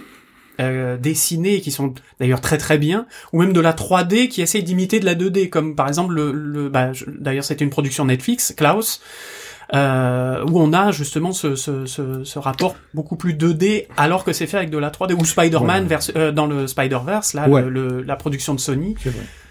Alors euh, ben moi c'est le, la 2D j'en ai fait longtemps et j'aime bien la 2D j'adore ça. Hein, euh, et il, est, il faut il faut voir que la 2D euh, les gens vont plus tellement voir de la 2D. Je crois que le problème il est là. Parce que souvent les jeunes et les, étudiants ou même des, des gens de l'industrie de l'animation me disent mais comment ça se fait qu'on veut plus de 2D Il faut continuer à faire de la 2D. Mais moi j'adorerais et tout le monde aimerait bien faire de la 2D. Mais il faut dire aux gens d'aller la voir la 2D parce que si les gens vont pas voir, bah on n'en fait pas. Alors il faut aussi euh, bien euh, considérer le marché américain, le marché français, c'est pas la même chose. Enfin, on parlait de la culture, mais c'est vrai qu'au niveau de les films américains, ils sont très tributaires du box-office. C'est-à-dire qu'un film fait un succès ou fait un échec. En France, c'est beaucoup plus dilué. Mmh. Un succès, un échec, surtout euh, pour l'animation où les, films sont prévendus avec les chaînes. Et puis il y a le CNC. Et puis euh, il y a le, il y a l'argent public euh, dans les dans les films. Donc un échec commercial, il a moins d'impact sur un, un, film, un petit film français d'animation qu'aux États-Unis. Hein. Alors ça n'a rien à voir avec le budget, hein, parce que mhm. pour les petits budgets et gros budgets, c'est pareil aux États-Unis. C'est-à-dire qu'un film, eh ben, il faut qu'il soit rentable. En France, les films sont pas forcément, ils n'ont pas besoin d'être rentables. Hein. Euh, donc, on peut faire des films qui sont un peu, et c'est ce que les Américains nous envient, qui sont détachés des, des contingences euh, commerciales un petit peu quand même. Hein, bon, et euh, alors que les Américains, c'est vrai que c'est c'est du business. Ouais. Hein. En France, euh, les Américains d'ailleurs détestent l'exception culturelle française. Hein. Ils aiment pas. Hein. Ah, ouais ah, bah oui. ah oui, parce que ah, on va leur imposer des trucs. Euh, et ah. puis bon, bref. Ah non, mais c'est aussi culturel ça. Hein. Ça c'est mm-hmm. vraiment culturel. Donc, et c'est pour ça aussi qu'en France on compte en nombre d'entrées. Moi, quand je suis parti aux, aux États-Unis, je me mais pourquoi les Américains ils comptent en argent? Ah là là, les Américains, il y a que l'argent qui compte. Et Ils comptent pas en nombre de spectateurs, ils comptent en dollars.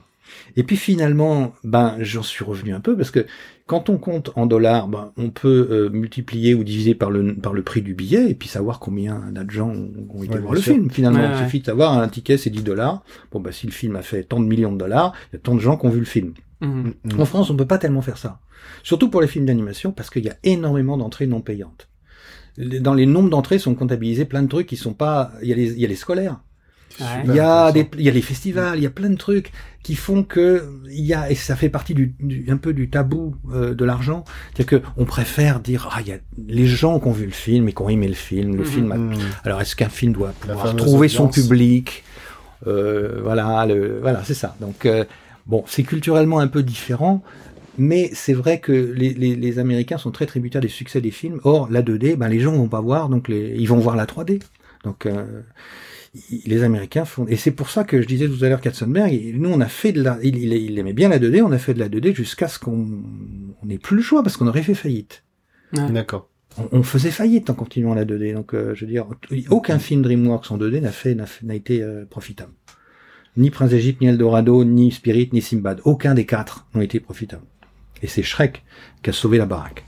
Euh, sinon, ben, on, faisait, on faisait faillite. Hein. Alors les Américains, comme je disais, ils, font faillite très facilement, ils font fortune très facilement. En France, on fait fortune très difficilement et faire faillite, c'est compliqué aussi en France parce que il y a des, bon, bref, c'est. Mais la, 2D euh, en France, on en fait beaucoup plus euh, qu'aux États-Unis et au, au, Japon aussi. Ils ont une culture de la 2D au Japon qui est, qui est énorme. Et ils ont très très peu de 3D d'ailleurs. Et ils ont très peu de 3D, mais c'est aussi. Ils je sont pas très. Enfin, excuse-moi, je, je, te coupe. Non, non, non. Je trouve, enfin, j'ai pas trouvé de film en 3D japonais qui soit intéressant. Le dernier Miyazaki, alors c'est le fils, mmh. euh, Aya et la sorcière. Personnellement, je l'ai pas trouvé beau. Enfin, il est pas, il est pas joli. Je l'ai pas vu, mais euh, je pense aussi que c'est. Alors l'économie du Japon au niveau du l'économie du cinéma, je sais pas si c'est un peu comme aux États-Unis, plus comme aux États-Unis ou plus comme en France, mais j'ai quand même l'impression que le public japonais, il va avoir les films 2D. Ouais. Plus que les films 3D. Il y a, il y a, énormément de culturel aussi, succès. certainement. Les films 2D au Japon, euh, les gens, ils vont les voir. Ça marche vachement mm-hmm. bien. Hein. Euh, les films 3D, je sais pas. Bon, ils en font pas beaucoup. Et peut-être euh, que c'est pour ça. Parce que c'est vrai que si aux États-Unis, les gens avaient été voir massivement des films 2D, bah, ils continueraient à faire de la 2D. Et il y Mm. aurait que de la 2D. Et puis, si la 3D, les gens n'avaient pas été voir, ça n'existerait plus. En fait, c'est c'est tributaire vraiment du, du, du public. Les Oui. Américains sont très, très tributaires du public, euh, alors qu'en France, il y a un peu plus l'artiste, je veux dire, peut s'exprimer. Il s'exprime, il fait ce qu'il veut. Et après, il donne ça au public et le public décide. Mais Ouais. euh, bon, bah voilà, euh, il est, il doit pas faire des choses pour le public, il doit faire des- d'avoir des choses qui, euh, Mhm. bon. Et, et alors, il y a des- du bon et du mauvais dans les deux, hein, parce que c'est vrai que uniquement donner au public ce, ce qu'il a envie de voir. Bon, des fois, ça fait euh, Ouais, une c'est un grosse peu merde, hein, compliqué, je veux dire. Bah oui, exactement. je veux dire, c'est pas que le succès qui doit être, euh, voilà. Euh, mais aller, aller complètement euh, à l'inverse, et puis, euh, bah, ça donne des trucs euh, de l'art contemporain qu'on voit euh, financés par le ministère de la Culture. euh, je veux dire, Oui, c'est ouais. n'importe quoi. Mhm. Mais bon, bah voilà. des monochromes. On en a parlé dans l'émission avec. euh, Et c'est le ministère de la Culture qui fait ça, et c'est quand même les impôts, et le donc c'est notre argent un petit peu aussi. Donc Ouais, voilà, ouais. mais on n'a pas notre mot à dire. Bref, c'est un débat qui est un débat qui dépasse euh, Mm, mm. Oui, le parce que sujet. un film 2D, enfin un film d'animation 2D peut être largement aussi beau qu'un film 3D. Enfin, euh, un film 2D bien fait est largement Bah, plus intéressant Qu'un film 3D mal qu'un film fait. 3D mal fait. Non, on est d'accord. Et inversement. Euh, en fait, le truc, c'est que, alors, pour revenir à ce que tu disais par rapport à la 2D, c'est vrai que euh, Klaus, euh, c'est un, c'est un peu un exemple particulier parce que Sergio Pablos, lui, c'est un amoureux de la 2D, comme beaucoup, Ouais. mais il vraiment, il voulait faire un film en 2D et il a commencé euh, à faire le film 2D. Et Netflix est arrivé une fois qu'ils ont vu que ça pouvait faire un truc très très beau. Et ils ont, ils ont fini le film, enfin Sergio a fini le film avec Netflix, mais je pense pas que ça fait partie de la politique de Netflix, ni d'ailleurs d'aucun studio euh, américain, de dire on va plutôt faire de la 3D que de faire de la 2D. Je pense qu'ils ont envie de faire des bons films, et puis de faire des films qui marchent. Mhm. Voilà. Donc euh, Klaus, je sais pas si ça a marché vraiment, j'en sais rien. Ouais. C'est ça le problème avec Netflix, c'est qu'on Ouais. sait jamais parce qu'il n'y a pas le box-office. Donc Ouais, en fait, est-ce que comment un jour je leur avais demandé comment vous comment vous calculez si un truc a du succès ou pas. Alors euh, ils savent pas trop. Ils ont sans doute des algorithmes un peu compliqués pour Oui, savoir ils ont le nombre de vues quand de même, vues, de- de- le nombre d'abonnements, le nombre de plein de trucs. ouais. Bon bref, est-ce que comment ça génère de l'argent? Euh, Il faut bon c'est pas aussi simple que on paye son billet au cinéma et voilà on a vu le film. Euh, mais euh, c'est vrai que Netflix, ils produisent des films.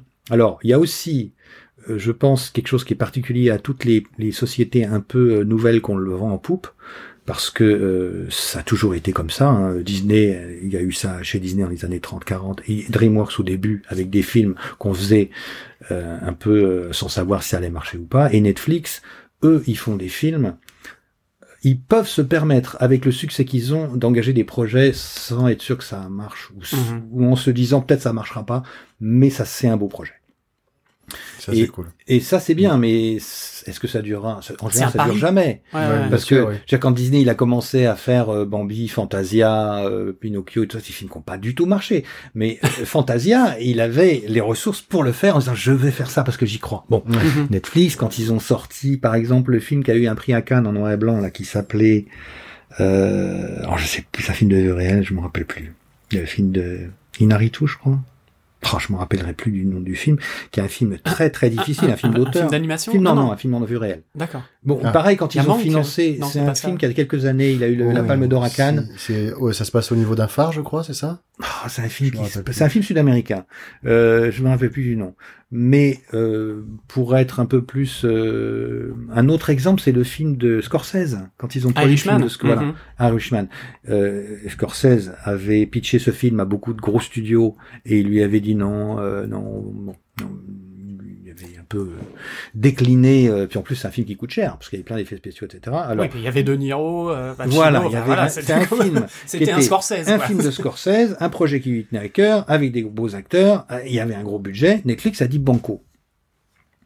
Bon bah ils ont dit banco. euh, je pense qu'ils se sont dit c'est plus prestigieux que euh, ils se sont pas dit que ça leur allait leur apporter des millions. Et puis en général, c'est vrai que les Américains, ils espèrent toujours que ça leur rapporte des millions, mais jamais, on, d'ailleurs, dans aucune, euh, aucun film, euh, on, on, on, on commence jamais un film en disant je vais, on va, on va casser la baraque, on va, Ouais. on va être riche quoi. En général, on fait des films parce qu'on a envie de, de, de- d'avoir des beaux projets qu'on va partager avec le public.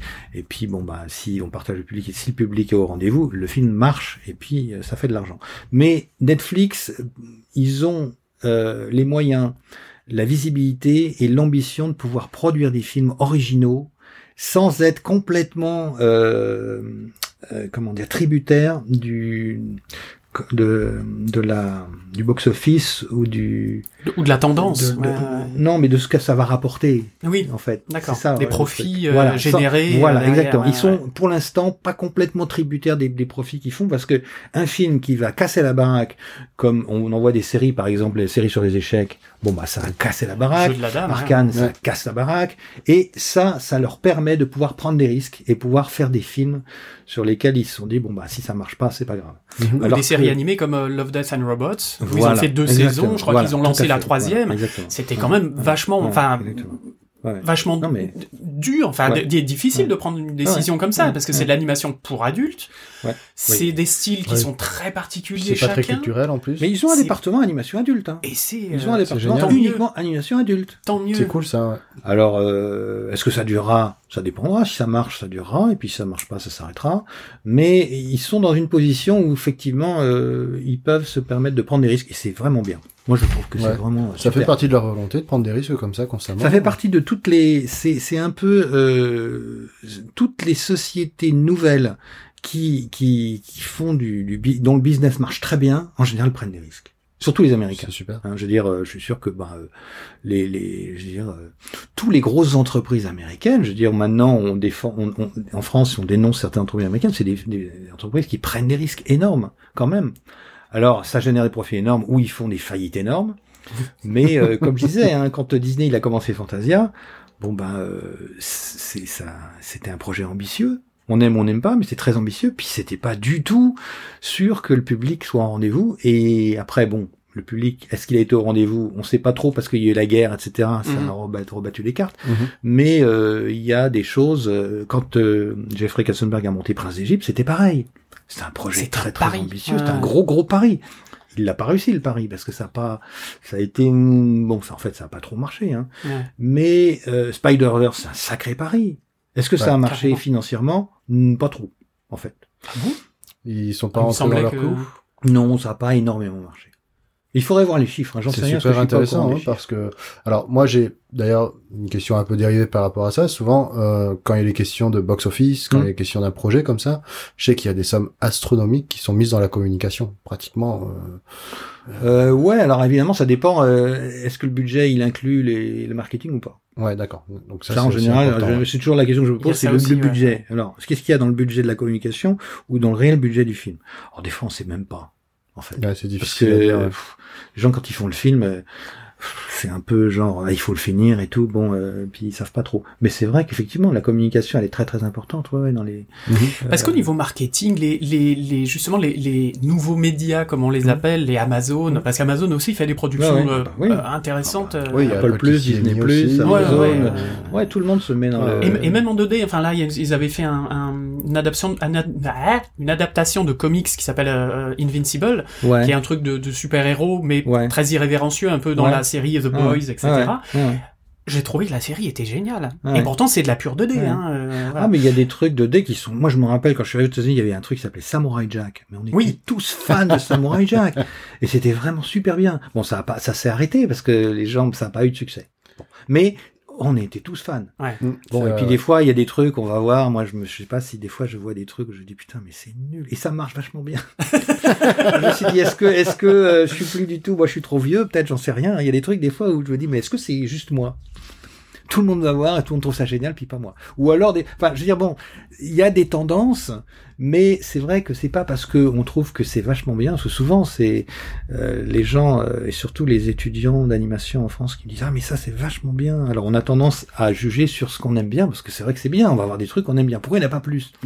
Parce que on- les- gens ils partagent pas forcément nos goûts. Ouais. Donc s'ils partageaient nos goûts, ben ça marcherait parce que tout le monde irait voir. Bon, alors c'était un peu le problème de la 2D, mais pourquoi on fait pas de la 2D plus que pourquoi tel film on n'en fait pas plus? Ça a vachement bien marché. Alors il y a aussi ça euh, souvent, c'est que ça a vachement bien marché, euh, le box-office souvent ou le succès d'un film, euh, les gens ils pensent que ça a marché, mais en fait moi je leur dis souvent ça a marché en France, mais aux États-Unis ça n'a pas marché. Et ça, il y a eu ça souvent avec des films DreamWorks, par exemple un film qui avait bien marché en France qui s'appelait Les Cinq Légendes. En France, tout le monde dit mais c'était vachement bien.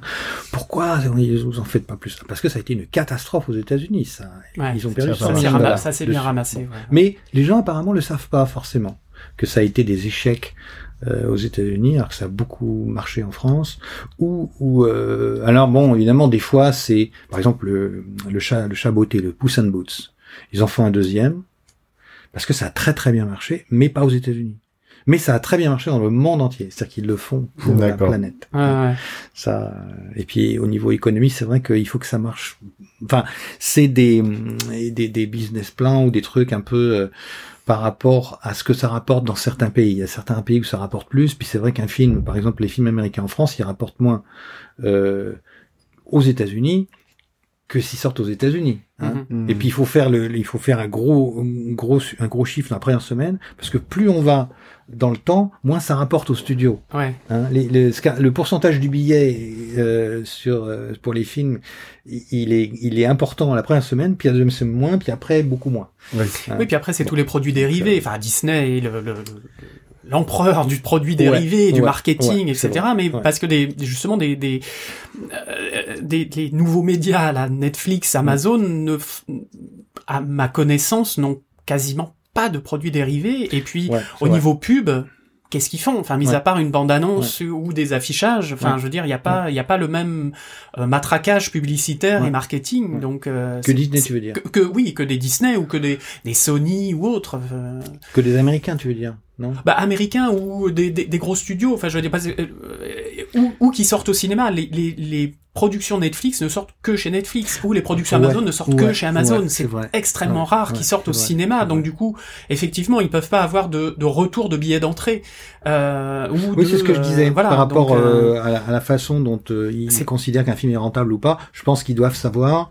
Euh, par contre, au niveau des produits dérivés, moi j'ai entendu dire qu'ils se lançaient dans les produits dérivés Netflix, mais Ils commencent, ouais, ils commencent, ouais. il paraît. Enfin, j'ai vu ça dans la, dans la presse. Ok, c'est dans les médias qui commencent euh, parce que je pense que si les trucs ont du succès bah les gens ils demandent. Ils Mhm. demandent à je veux dire il y a aussi la demande du public hein, je veux dire c'est pas que euh, Oui, si c'est- ça marche, dans les dans les deux on a sens envie d'avoir en un fait. petit bout à l'intérieur Voilà, choses, exactement, tout des à fait. figurines Parce que des il y a eu des produits dérivés qui ont été lancés qui n'ont pas marché Mhm. et puis d'autres qui ont bien marché et puis euh, il y a la demande je veux dire les, les gamins qui demandent à leurs parents ah mais j'aimerais bien avoir euh, un petit truc euh, euh, où on voit comme dans la série que j'ai vu ah bah il y en a pas ah bon bah et Mm. puis alors voilà les gens sont déçus Ouais, alors on leur coup, donne Il y a un ça marché qui se crée. Voilà, il y a un marché qui se crée, oui, sûr, Et évidemment. du coup, bah oui, ils répondent à la demande et c'est tout à fait logique, quoi. Et, et voilà, il y a, y toujours l'offre et la demande. Donc, on- ouais. hein, les, et les Américains sont très là-dedans. Ils sont vraiment que là-dedans. L'offre et la demande. Je veux dire, euh, on, on propose un truc, et, et à tel point que moi, ça m'avait choqué quand je suis arrivé aux États-Unis, où euh, on- les Américains ont tendance à penser qu'un film qui a du succès est un bon film. Et un film qui a pas de succès est un mauvais film. Mhm. Alors en France, ça nous choque. On se dit, mais alors c'est culturel. ouais. Ils se disent, ils sont très dans le côté, la, la, la communion des gens ensemble, tout le monde a aimé, donc c'est que ça doit être un bon film, parce que tout le monde aime. Si Mhm. personne n'aime, s'il y en a, ouais. je veux dire, 5% des gens qui trouvent que c'est bien, puis le reste des gens qui disent, bon non, on n'aime pas, bah ça va pas être terrible. Mais c'est vrai que en France, il y a ce côté, euh, euh, voilà, un, divertissement populaire, mais de qualité. On dit le mais, parce que Mhm. populaire, c'est populaire, c'est pas terrible. Il faut dire mais de qualité. C'est Non, mais a- moi, populaire. ça m'avait choqué que des journalistes qui avaient dit un disons populaire, mais de qualité. C'est insultant presque pour les gens vrai. de dire ça quand même. Oh. ça. Non, puis on- il y a, il y a Hein plein d'exemples aussi de films qui n'ont pas marché à leur sortie et qui euh, quelques années après Ouais. ou quoi ont Ouais. eu euh, un culte, un, enfin Ah voilà bah, presque. Le, le Lion Giant, le, le géant de comment dire Le géant de fer. Le géant de fer là, ça c'est un, Tout à fait. un exemple qui est euh, c'est un, un film culte qui, a- qui s'est qui s'est ramassé à sa sortie pour des Ouais, tas de raisons. Et c'est un super film qui a pas marché. Mais de toute façon, il y a, il y a sûrement moi je parlais des fois je sors des films où je dis mais comment ça se fait que personne ne connaît ce film-là? Il est génial, il est super bien. Et puis souvent on va voir des films puis on se dit comment on a été voir une c'est merde parce que c'est film qu'on voit partout il y a du matraquage on dit oh là là Oui, Alors- c'est ce que je disais par rapport au, au Voilà. pub qu'il y a, euh, Bah, une visibilité euh, qu'il donne est-ce au film. que, voilà, Gérard, en France, c'est vrai que c'est plus gratifiant de se dire, bon, bah, il n'y a pas beaucoup de gens qui ont vu mon film, et mais tous les gens qui ont vu, ils ont adoré. Ouais. Alors que euh, les gens qui ont été voir des films grâce au mat enfin à cause du matraquage publicitaire et qui ressortent de la salle en disant on s'est fait avoir, bon, ça fait du fric. Parce qu'ils ont payé quand même, ouais, Mais ça. voilà. Alors, mais les Américains s'en foutent en fait. euh, mais il y a quand même au, au niveau de la du chiffre, c'est-à-dire globalement quand on prend sur des millions de gens, je veux dire, il n'y a pas des millions de gens qui vont voir des films qu'ils aiment pas. En général, les millions de gens, ils vont voir des films. Ils sont attirés Bon. un minimum. Ben, euh, film. les gros gros succès, Avatar ou euh, Titanic, c'est quand même des gens qui ont aimé ces films-là. Mhm. C'est pas des gens qui ont la majorité des gens qui ont été voir ces films-là, ils ont, ils sont pas sortis déçus parce que le bouche à oreille, il existe encore énormément. On est une société où les gens ils se parlent et ils disent euh, voilà j'ai aimé ça, va le voir. Euh, je me rappelle sur Dragon, c'était ça, Dragon, le premier Dragon qu'on a sorti, ben oh, la princesse c'était pas terrible, hein, c'était vraiment, c'était super déçu parce qu'on savait que le film était bien. On était content, on avait fait un bon film. Première semaine, 30 millions de, de dollars de- d'entrée, on s'attendait à 50 au moins, tu vois. Oh, putain, merde, c'est nul. Qu'est-ce qu'on a fait Bon, on n'était même pas premier, tu sais, parce que c'est vachement important dans, dans les, les sorties aux États-Unis. Les films sortent le, le vendredi. Euh, et donc, euh, voilà, le box-office, la première, première entrée, c'est important. Et première semaine, oh là là. Et deuxième semaine, il a remonté un petit peu. Puis troisième semaine, il est revenu premier. Ouais. Voilà. Et puis bouche à oreille. Et puis il a cassé la baraque. Ouais. ouais. donc, euh, donc voilà, je disais ça par rapport au fait que quand même les gens, je veux dire, le cinéma, c'est quand même un métier où on partage et on va voir les trucs et Mhm. on a envie d'aller le voir. Moi, je sais que et c'est aussi un des problèmes peut-être de Netflix. Enfin, moi, j'ai j'ai toujours eu envie d'aller voir les films en salle et je trouve que c'est quand même vachement bien d'aller voir les films dans un cinéma dans le noir avec d'autres gens plutôt que de le regarder dans sa télé avec un Ouais. peu du popcorn. Et bon, on y arrive quand même vers ça, je veux dire, parce que maintenant la vidéo à la demande, alors ça a commencé avec les cassettes vidéo. Je me rappelle que je dis ça aux jeunes, ils savent même pas ce que c'est. t'inquiète, t'inquiète. Euh, non, mais c'est vrai, je rappelle, j'avais, j'avais dit, j'avais expliqué aux gens, aux, aux jeunes, que j'avais commencé au Gobelin. en- Oui, j'avais commencé au Gobelin avec la, la pellicule 35 mm et 16 mm, parce qu'on n'avait même pas encore les cassettes à l'époque. Donc, euh, mais bon, alors je savais bien que c'était ancien pour eux, ça. Hein, le, le- le film, Mm. donc on développait le film, euh, c'est la technique d'animation. À l'époque, on devait euh, tourner nos, nos films image par image, et puis il fallait qu'on attende de développer. Bon, alors que Mhm. maintenant, avec les logiciels, on appuie. On a fait un dessin, deux dessins, on appuie, ça, ça joue tout seul. C'est bon. et après, je leur ai dit, on a eu les cassettes, c'était vachement bien. Et puis, mais ils savaient pas que c'est que les cassettes vidéo. Parce que même pour eux, maintenant, les jeunes, même les DVD, c'est ancien. Maintenant, c'est Ouais. tout est numérique. Donc, les DVD, c'est déjà ancien. Donc, ça, il y a un turnover qui est de plus en plus rapide. Mais euh, c'est vrai que bon, bah, les, les, les cassettes vidéo, quand les cassettes vidéo sont arrivées, il y a même eu un débat à l'époque avec euh, Disney et les films Disney. C'était un scandale, c'était un blasphème de publier les, les films Disney en, en cassette vidéo. Les gens, ils se disaient mais vous tuez la poule aux odeurs chez Disney. Vous permettez aux, aux gens de regarder les films Disney chez eux. Alors que Disney, il ressortait un film tous les sept ans. Oui. Chaque Il y a- génération, il y a il eu sortait cette un nouveau polémique film. là récemment en plus avec euh, le fait qu'ils sortent des salles ou ce genre de choses. Et, et ouais, et donc euh, d'ailleurs la fille qui a... et ça a marché en fait. Ils ont fait énormément de, de pognon Disney et finalement ils ont pas tué la poule d'or parce que mais c'était les débuts des cassettes où les gens avaient l'opportunité de pouvoir voir des films de cinéma chez eux. Puis bon, maintenant tout le monde voit les films à la télé, Mm. hein. Mais quand même le cinéma, c'est quand même. Moi, il y a des films que j'ai vus. euh, Il y a un film que je- qu'on m'avait demandé de regarder pour les pour les Oscars, un court métrage d'animation assez, assez long quand même, il faisait peut-être 20-25 minutes, mais je l'avais vu donc sur mon ordinateur. J'avais trouvé ça moyen. J'en avais pas emballé. Et puis j'ai eu l'occasion de le revoir, je sais plus dans quel euh, à quel à quel moment ou mais dans une salle de cinéma, Ouais. dans le noir Vrai. avec des gens. En bon où vraiment on est bah on est obligé de la on, on a l'attention du, du film parce que quand on Mm. est chez soi, le téléphone sonne, on s'arrête, on met sur pause, Ouais, on boire un coup, on revient. Aucune perturbation Oui. dans une salle. Alors ouais, que là, ouais. dans une salle, on est vraiment. Et il y a des films un peu difficiles où ça demande de l'attention. Et, et le film, je l'ai trouvé super bien. Mais ça m'a Mhm. étonné. Je me suis dit, mais putain, finalement, ce film, il est bien. Bah, parce que quand je l'avais vu, le- au début, j'étais pas dans les bonnes conditions pour voir le film. Ouais. Donc, voir un film au cinéma, c'est quand même vachement important.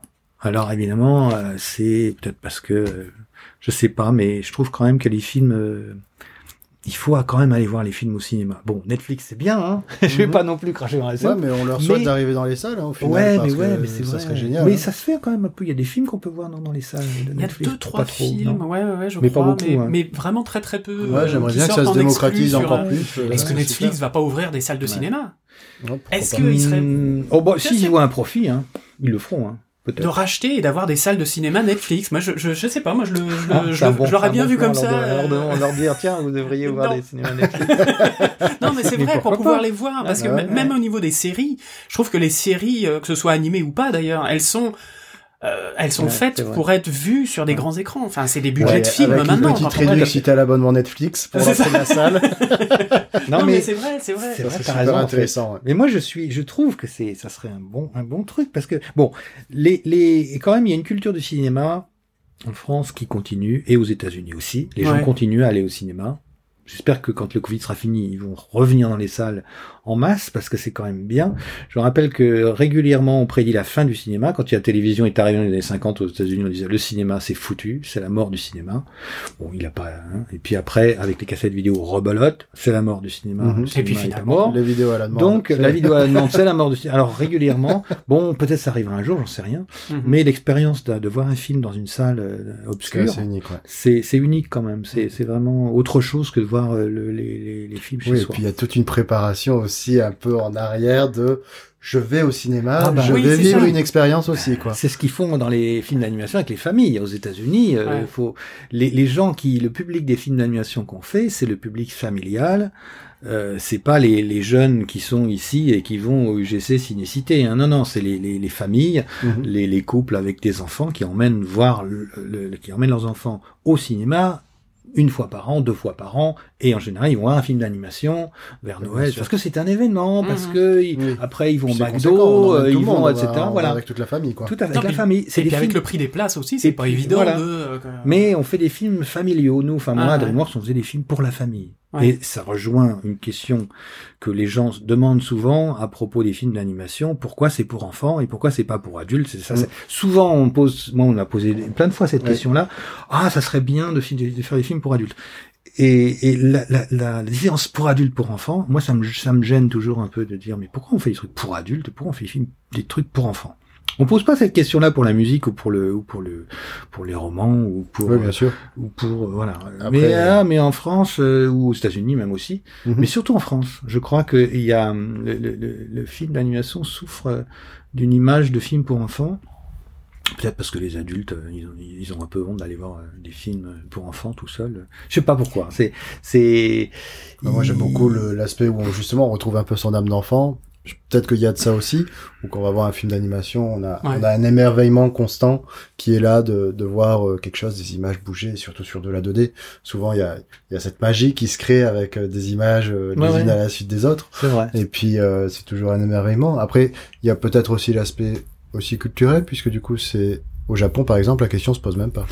Non, mais aux États-Unis, la question ne se posait pas non plus. Quand ils ont fait Blanche-Neige, la question c'était le, le premier film d'animation, le, le long métrage, le premier long métrage d'animation. Mhm. Avant, ils faisaient court des courts métrages, mais tous les gens allaient au cinéma voir les courts métrages. Et parce qu'ils passaient des courts métrages avant le grand film. Et les, et les gens, c'était pas des films pour enfants. Les premiers Mickey en noir et blanc, c'est pas du tout des films pour enfants, c'est des films pour, pour faire rigoler les gens. Mhm. Les gens aimaient bien la comédie. Ben, ils allaient au cinéma pour voir les cartoons. Hein. Et puis Blanche-Neige, eh ben, euh, les gens étaient voir, euh, tout le monde a été voir Blanche-Neige. Pas, pas que les enfants. Hein. Euh, alors il y a eu quand même des, comment dire, des projections pour les enfants, mais je sais pas si ça vient du fait que c'est des, alors c'est des contes. Est-ce que les contes sont des contes pour enfants? Parce que c'est vrai que les illustrations, tu vas dans un, à la Fnac, on voit le, le, comment dire, le, le rayon illustration, bah c'est pour les enfants. Pourquoi on ferait pas d'illustration pour les adultes? Pareil, Moi, les adultes, ils, ils aiment pas. Ils... C'est comme la BD, parce que la, la question s'était posée avec la BD en France. Oui. Ah non non, faut pas les. Quand on lit, faut pas des images. Non, faut faire des les vrais livres. Faut lire des vrais livres sans images. C'est mieux. La BD, c'est. euh, ouais, ouais, ouais, ouais. Putain. Alors, mais c'est vrai que ça se pose plus en France. Ça, je me rappelle en BD. Moi, je... alors maintenant c'est fini. Mais euh, quand j'étais petit, euh, la BD euh, c'était pour enfants. Mhm. C'était pas pour adultes. Non, puis après, il y a des sujets qui sont, qui peuvent être plus pour Ah oui, bien justement. Enfin, voilà, je parlais de. Love, Death and Robots, par exemple. Moi, Ouais, je ne montrerais pas ça, euh, même à mon fils de 12 ans. Enfin, je veux dire, euh, sûr. ou à ma fille de, de 6 ans. Mais. Euh, Il y a donc c'est bien qu'il y ait aussi euh, Ah, l'avertissement, 16 Tout à plus, machin, tout ça, bien sûr. Exactement. Là, il y, a des, énormément de films euh, en France qui sont des films d'animation, un peu euh, pour plein de publics différents. Mhm. Euh, et je pense que, encore une fois, je pense que euh, les, les films d'animation aux États-Unis sont des films pour les familles. Et je pense que si les gens qui ont essayé, parce que je pense qu'on peut toujours trouver des exemples de films qui ont été faits et qui n'ont pas trop marché, mais si ça avait marché, ils auraient continué. Mhm. Euh, donc si les, les Américains euh, faisaient des films pour adultes qui cassaient la baraque, bah, ils continueraient. Euh, si, si ça avait du succès, et je disais tout à l'heure que Netflix a une, un département adulte, adulte animation, et euh, c'est vrai que bon bah ils pensent que ou j'espère que ça que ça va marcher. Et c'est vrai qu'il y a des films en France qui ont été faits euh, qui sont pas forcément pour les enfants, hein, les hirondelles de Kaboul ou euh, des, des films comme ça. Bon bah les enfants ils peuvent voir, mais est-ce que c'est vraiment des films pour enfants? Bah, on parlait des, des films euh, japonais, euh, par Mm. exemple le, le, le tombeau des lucioles. Oui, c'est pas forcément un film très pour les difficile enfants. pour les enfants. Ouais. enfin, Ah bah oui, euh, c'est difficile pour tout le monde d'ailleurs. Ça, Ouais. voilà, de toute façon, oui, non, mais déjà euh, pour les adultes, ça, voilà, ça trip, peut-être même plus pour les adultes, parce que les enfants, ils vont regarder ça, ils vont peut-être pas euh, pleurer autant Ils que vont les pas adultes. comprendre. Ouais. Moi, je crois. hein. Ouais, Donc, ouais. euh, à la limite, il y a des films, les enfants, bon, ils vont voir, et puis ça les intéresse pas, parce que c'est pas pour eux. Hein. Mais euh, moi, je pense que il y a des, effectivement des trucs pour enfants qu'on voit, mais c'est pas forcément que. Alors, c'est vrai que l'animation, moi, je parlais de la, des, des produits, des, des films qu'on voit le samedi matin ou dans le- à la télé, là, c'est vraiment souvent des trucs pour les gamins, quoi, les preschool. Oui, Oui. Hein bon, mais c'est aussi parce que les adultes, ils allument la télé, puis ils, ils savent que leurs enfants, ils vont rester à la télé, donc ils vont être sages. c'est la nounou. ouais. Oui, mais c'est vrai, c'est ça, hein, c'est la nounou, hein, ces programmes-là, c'est fait pour ça, hein, c'est fait pour que les enfants, ils soient sages. Ouais, mais du coup, ça peut être aussi dangereux, justement, euh, la nounou, parce que euh, des fois, il, il- il- euh, c'est pour ça que je, je pense aussi qu'il y a cette question de c'est pour les enfants, etc., et qu'il y a vraiment une, une, une frontière qu'il faut faire, parce que les gens voient des dessins animés et se disent oh bah tiens, je vais mettre ça à mon fils Ah. euh, ou à ma, à mon gamin, et puis euh, voilà, et ils tombent sur des trucs Ouais. qu'ils ne Ouais. devraient pas voir. Ça, c'est une question d'éducation. Ouais, ça. Ça, ça, ça dépasse largement le cadre de la, de la télé ou du cinéma, c'est que c'est l'éducation. Et d'éducation Bon, bah, des adultes et pas des enfants. Euh, oui, bah parce que c'est les, quand même, c'est les adultes. Il y a ma femme qui disait il faudrait avoir des cours pour les, pour les, pour les gens pour apprendre à élever les enfants. Mais c'est vrai que bah, il y a des fois des, hein, des trucs, bah, on sait pas. Donc Mm. euh, il faut faire au mieux, mais ouais, ouais. bon ben voilà. Bon bah, le film pour enfants, moi je, je me suis jamais vraiment posé la question. Alors on me l'a posé souvent, film pour enfants, film pour adultes. Ah, film pour tout le monde. hein. Moi j'aime bien faire des films pour tout le monde. Oui, après voilà. euh, Ouais.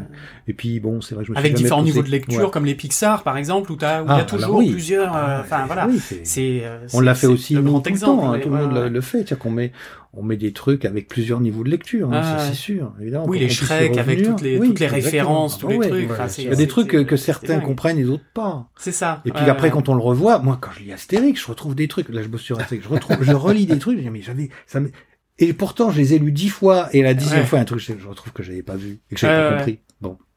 Eh ben, c'est toujours pareil, c'est comme ça, hein, on fait toujours comme ça. hein. Parce que, on va dire, et, et on se dit, on, se- on se pose pas la question d'un, enfin, on parlait de BD tout à l'heure, Astérix ou Tintin, est-ce que c'est pour les enfants ou pour les adultes?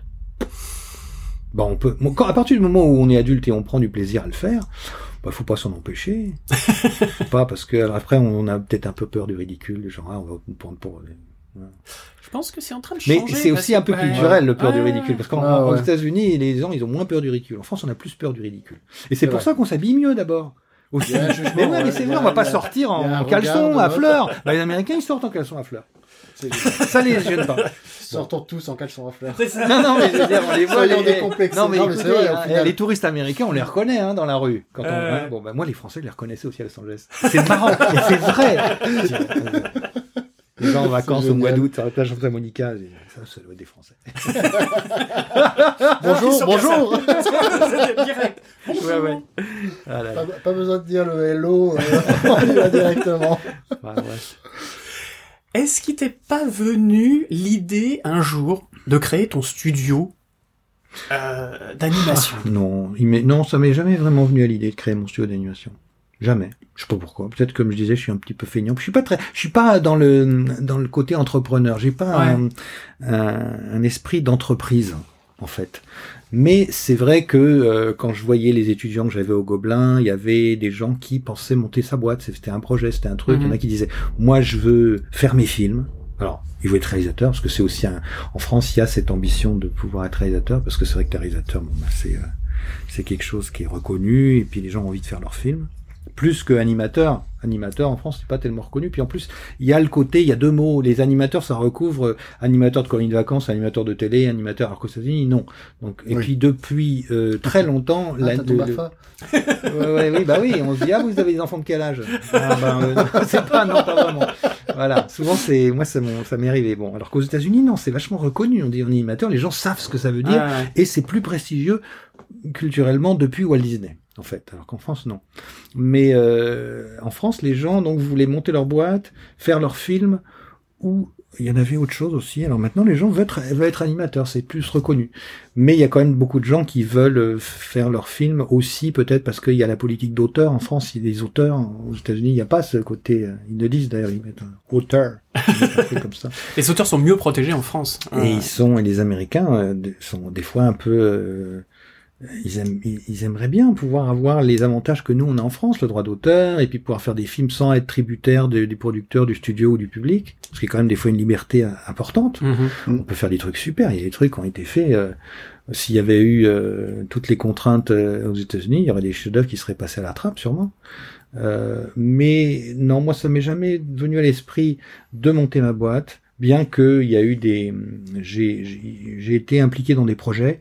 Il y a eu des, des idées de DreamWorks en France à une époque, mais c'était du temps de la 2D, c'était il y a longtemps.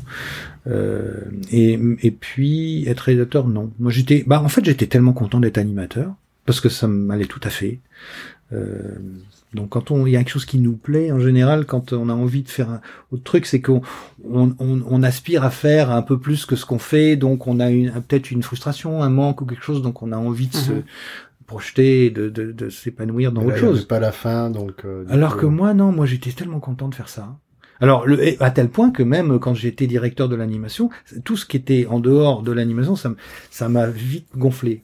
Le Ouais. côté administratif, le côté management, voilà, le côté management, il fallait, euh, pff, je veux dire, euh, juger les gens aussi, dire bah voilà un tel et on te demande ton avis parce que tu es chef du département. Et c'est pour ça quand je suis passé à la 3D, j'étais super content de passer à la 3D parce que du coup, d'une part, ça me remettait dans l'animation, puisque j'avais été, Mhm. j'animais plus quand on est, quand j'étais chef de département sur Head of Animation sur les films 2D à Glendale. C'était un gros gros boulot. Il y avait énormément de responsabilités, donc j'avais plus le temps de faire de l'animation. Alors Ouais. que quand on est passé à la 3D, ils ont fait le training programme pour tout le monde. Donc moi j'ai bénéficié du training programme. Et puis euh, d'un seul coup, on est passé de de faire des films un l'un après les autres. Quand on a fait la 2D à Glendale ou sur Glendale, hein, il y avait, on faisait un film après l'autre. On finissait un film et on, on- il, se- il se chevauchait un peu, D'accord. mais il y avait jamais trois quatre films en production en même temps. D'accord. Et quand on est passé à la 3D, d'un seul coup, on a pu faire des films, euh, beaucoup de films en même temps. Euh, donc il y a eu des, des head of animation sur chaque film, mais c'était une, responsabilité moins importante que dans la 2D, parce que dans la 2D, il y avait les animateurs, et puis il y avait les, les rough in betweeners, puis il y avait le département clean-up, il y avait les assistants, il y avait des, des studios outsource, il y avait énormément de gens. Oui, et puis j'imagine que aussi, euh, du coup, avec ces nouvelles compétences, ça a linéarisé aussi beaucoup le, le niveau tout à chacun. Et il a fallu peut-être beaucoup réapprendre aussi. Ça s'est passé comment de ce côté-là Au Par niveau rapport la- au niveau des outils 3D et- Ah oui, ben c'était, on apprenait une nouvelle techn- technique. Hein. Ouais. C'est-à-dire au lieu de faire un crayon, gomme, papier, ben on prenait avec le logiciel de l'ordinateur. Mais l'animation, c'est la même chose. Faire bouger des personnages, euh, vivre des personnages sur l'écran. On le fait. Le, c'est uniquement une question technique, ça. Ouais. Donc euh, la technique, ça s'apprend. C'est comme, euh, passer de- du piano à la guitare, quoi. Je veux dire, la musique, on connaît la musique, et puis Mhm. après, c'est apprendre un autre instrument Mhm. Voilà, en gros. Et, et c'est vrai que ça, c'est c'est quelque chose. euh, Ben moi, je, je sais que je m'y suis mis. Euh, les gens ils me posent la question, ils disent, et ça a été difficile. Alors ça a été difficile. Évidemment, au début, les premières semaines, c'est compliqué. Oui. Parce que surtout quand parce on que a- tu as une gestion de la profondeur aussi. Tu, tu, non, tu- c'est pas tellement tu- ça en non, fait. tu- non, non, tu- non, c'est pas parce que quand on est en 2D, on doit aussi gérer la profondeur, mais en, deux- mais en dessin. Ouais. C'est plat, mais on doit savoir doit euh, tout dessiner sous tous les scale, angles. le Et puis ouais, euh, oui, oui, dans la 3 dimensions, en, en 2D, elle est là aussi, sauf que Mhm. le médium il est à plat. Oui. On n'a pas de bon. Mais alors que en marionnette, par exemple, on a la profondeur. Et c'est vrai que quand on a on, on a fait le training programme pour les, les animateurs à DreamWorks, c'était les animateurs 2D, ceux qui dessinaient, mais aussi les, les gens de Hardman ou les gens de qui faisaient de la stop motion. Ouais. Et eux, leur frustration, c'est de pouvoir pas de pas pouvoir mettre les mains dans, dans l'ordinateur, quoi. La souris, ça allait pas. Euh, dire, piloter un truc un peu euh, à distance, c'était ah, ils comprenaient pas, pas. du tout. euh, Ah oui, oui, oui, il fallait toucher le truc et ils, ils étaient super frustrés. Bon. Donc c'est une question technique, ça. C'est de la, ouais. c'est de la technique. Euh, au début, bon ben, euh, c'est vrai que c'est on- surtout quand on a euh, l'expérience. Que moi, je savais animer, mais je savais pas les outils. Alors rien que de faire une, une balle qui rebondit en 3D, ben au début on essaye, puis la balle elle, elle est nulle quoi, elle rebondit n'importe comment. Alors on se dit ah putain j'y arrive plus. Alors qu'en fait on sait le faire, mais Ouais. il faut la maîtrise d'outils. Il y a beaucoup de gens qui ont, et- qui ont abandonné la, la 3D vite fait parce qu'ils ont ils ont été très frustrés de retourner à l'école et de, de revoir des tests qu'ils faisaient qui étaient pas bons quoi. On, on sait faire marcher un personnage, un cycle de marche, on sait le faire en, deux- en Il y a tout 2D. à refaire, tout à réapprendre. Et puis si on le fait en 3D, ben il faut accepter que ça va être nul. Les premiers tests, ils vont être tout pourris. Bon.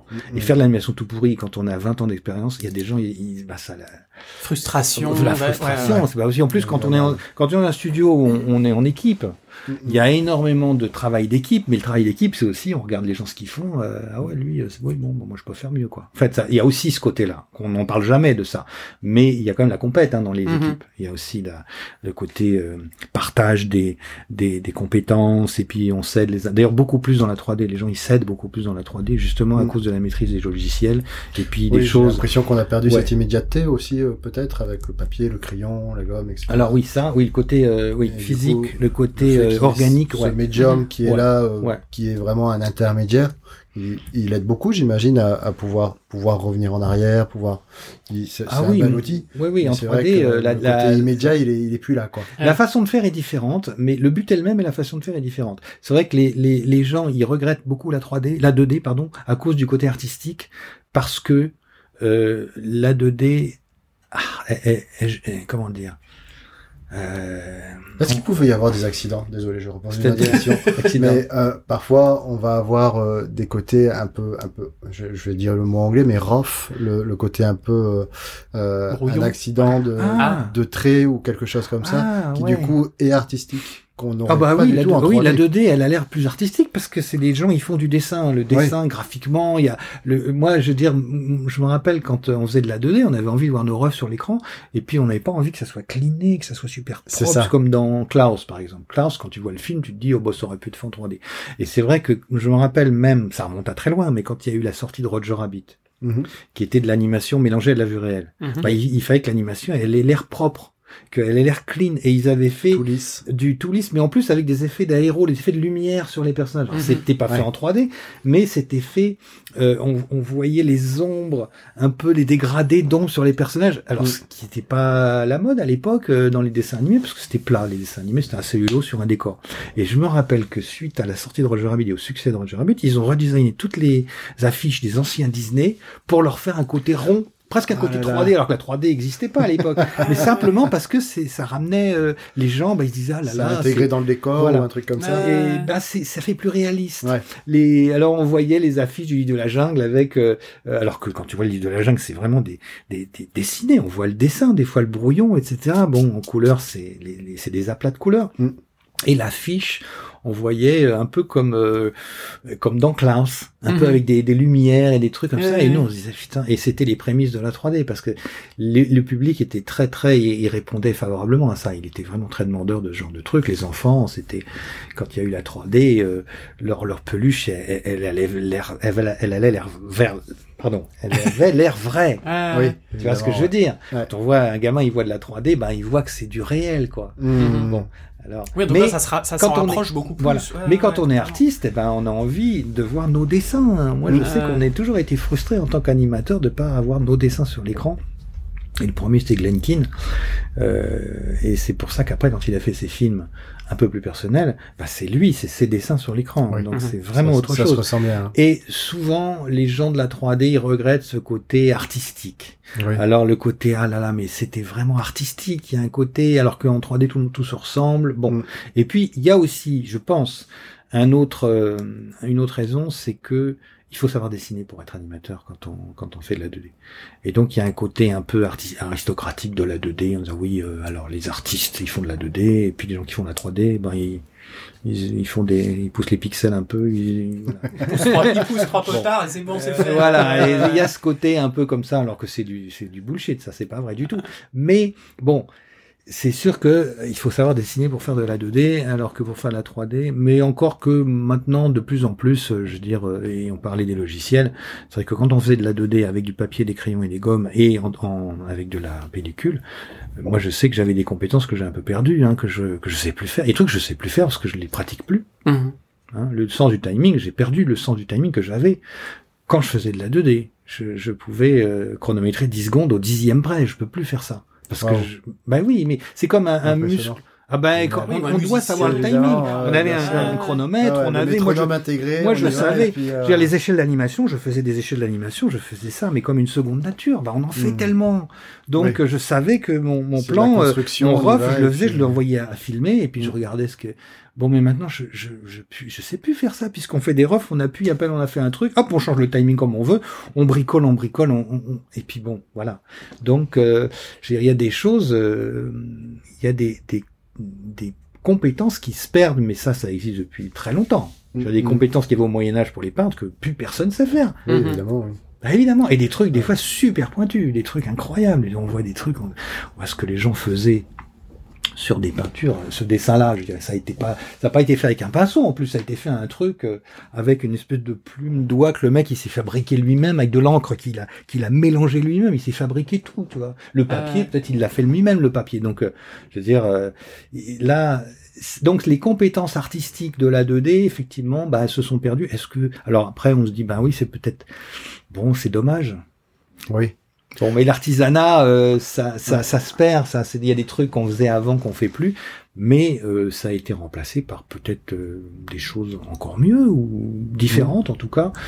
Oui, la, la, la 3D fait naître peut-être d'autres compétences et ah d'autres manières de faire. Et puis surtout, la 3D démocratise le métier, comme les outils. Je veux dire, le, les outils numériques, ils, ils, mettent à la portée de, de beaucoup plus de monde la possibilité de faire des films. Je veux dire, mm. maintenant, il y a des gens qui peuvent faire des films alors que c'était impossible pour eux avant. Oui, et puis ils sont pratiquement tout seuls aussi. Il y a des, il y a des gens qui font des courts-métrages tout seuls. C'est incroyable. Tout à fait. Et eh oui, on peut faire des courts-métrages tout seul alors qu'avant, on ne pouvait pas. Ou il fallait passer des années pour le faire. Mm, mm. Hein. Donc, euh, moi, la, la 3D, j'ai pas de, de, de regrets du tout. Alors mhm. évidemment, je pense que je comprends quand les jeunes ils ont un peu des regrets parce qu'il y en a qui se disent ah là là je suis né trop tard, j'aurais dû naître 20 ans avant. je suis né trop tard.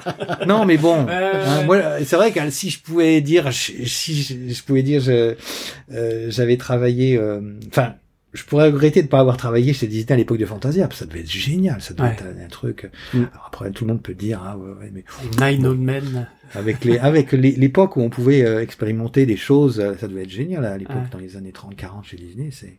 Mais euh, je pense qu'il y a beaucoup de gens qui peuvent faire de l'animation maintenant qui pouvaient pas avant, à cause de la 3D et des outils numériques. Hein. Et ça, mhm. c'est vraiment bien, quoi. Ça met à la portée de, de plein de gens. Euh, des, choses que. Est-ce qu'on n'arrive pas justement à cette ère dans la 3D où on peut expérimenter enfin? Parce que du coup, il y a beaucoup plus de gens, beaucoup plus de gens qui arrivent aussi avec potentiellement un, savoir-faire différent ou une approche différente. Ouais. Et, euh, et, potentiellement, peut-être même ce que je parlais tout à l'heure du côté un peu rough, un hmm. peu, euh, un ah peu immédiat. Potentiellement, on va peut-être bientôt pouvoir le retrouver dans la 3D. Oh, je crois. Euh. Oh bah oui, moi je sais. Ben bon, moi maintenant je fais de la 2D, mais pas sur papier. Je fais de la 2D avec ma tablette graphique, une, avec la Cintiq quoi. Bon, on peut faire pareil. Hein. Je sais que maintenant on peut faire même mieux. Moi j'aurais presque envie d'animer, c'est un rêve que j'avais d'animer Gaston Lagaffe, mais vraiment, mais un truc euh, qui soit ah exactement comme dans les albums quoi. Ah Génial. Hein. avec euh, le trait de Franquin, enfin. pareil comme ça. imagine, imagine animer ça.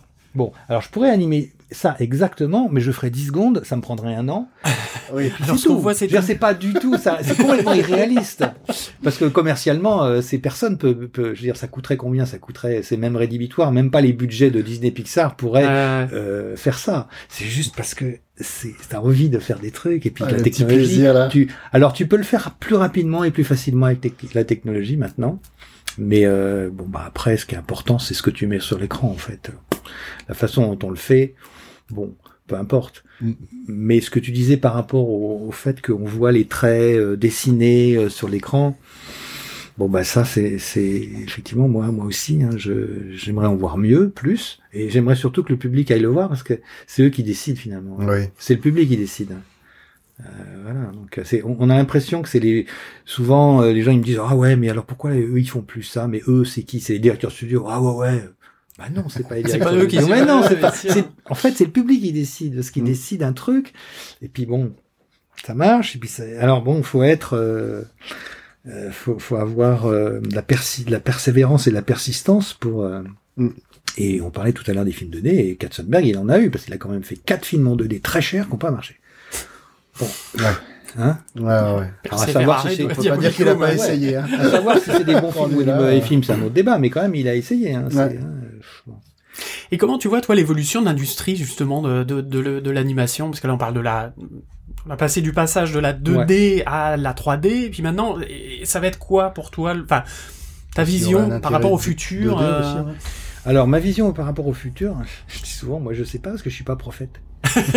Donc je sais pas.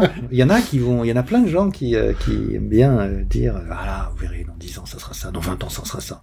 Souvent ils disent, on va dans le mur. Le futur, Ah bon c'est le mur. Non mais bon.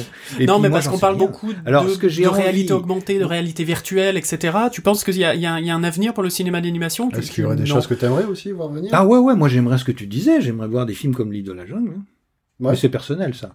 Ouais. Alors, je, alors après, quand les gens ils disent, alors bon, effectivement, les films qu'on voit, parce que moi, je, toute ma carrière, j'ai fait du long métrage, donc les longs métrages, c'est d'abord des histoires. Donc euh, moi, j'aimerais bien voir des bons films avec des bonnes histoires.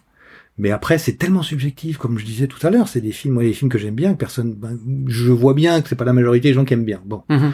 et puis des tas de films qui sont euh, qui, qui cassent la baraque.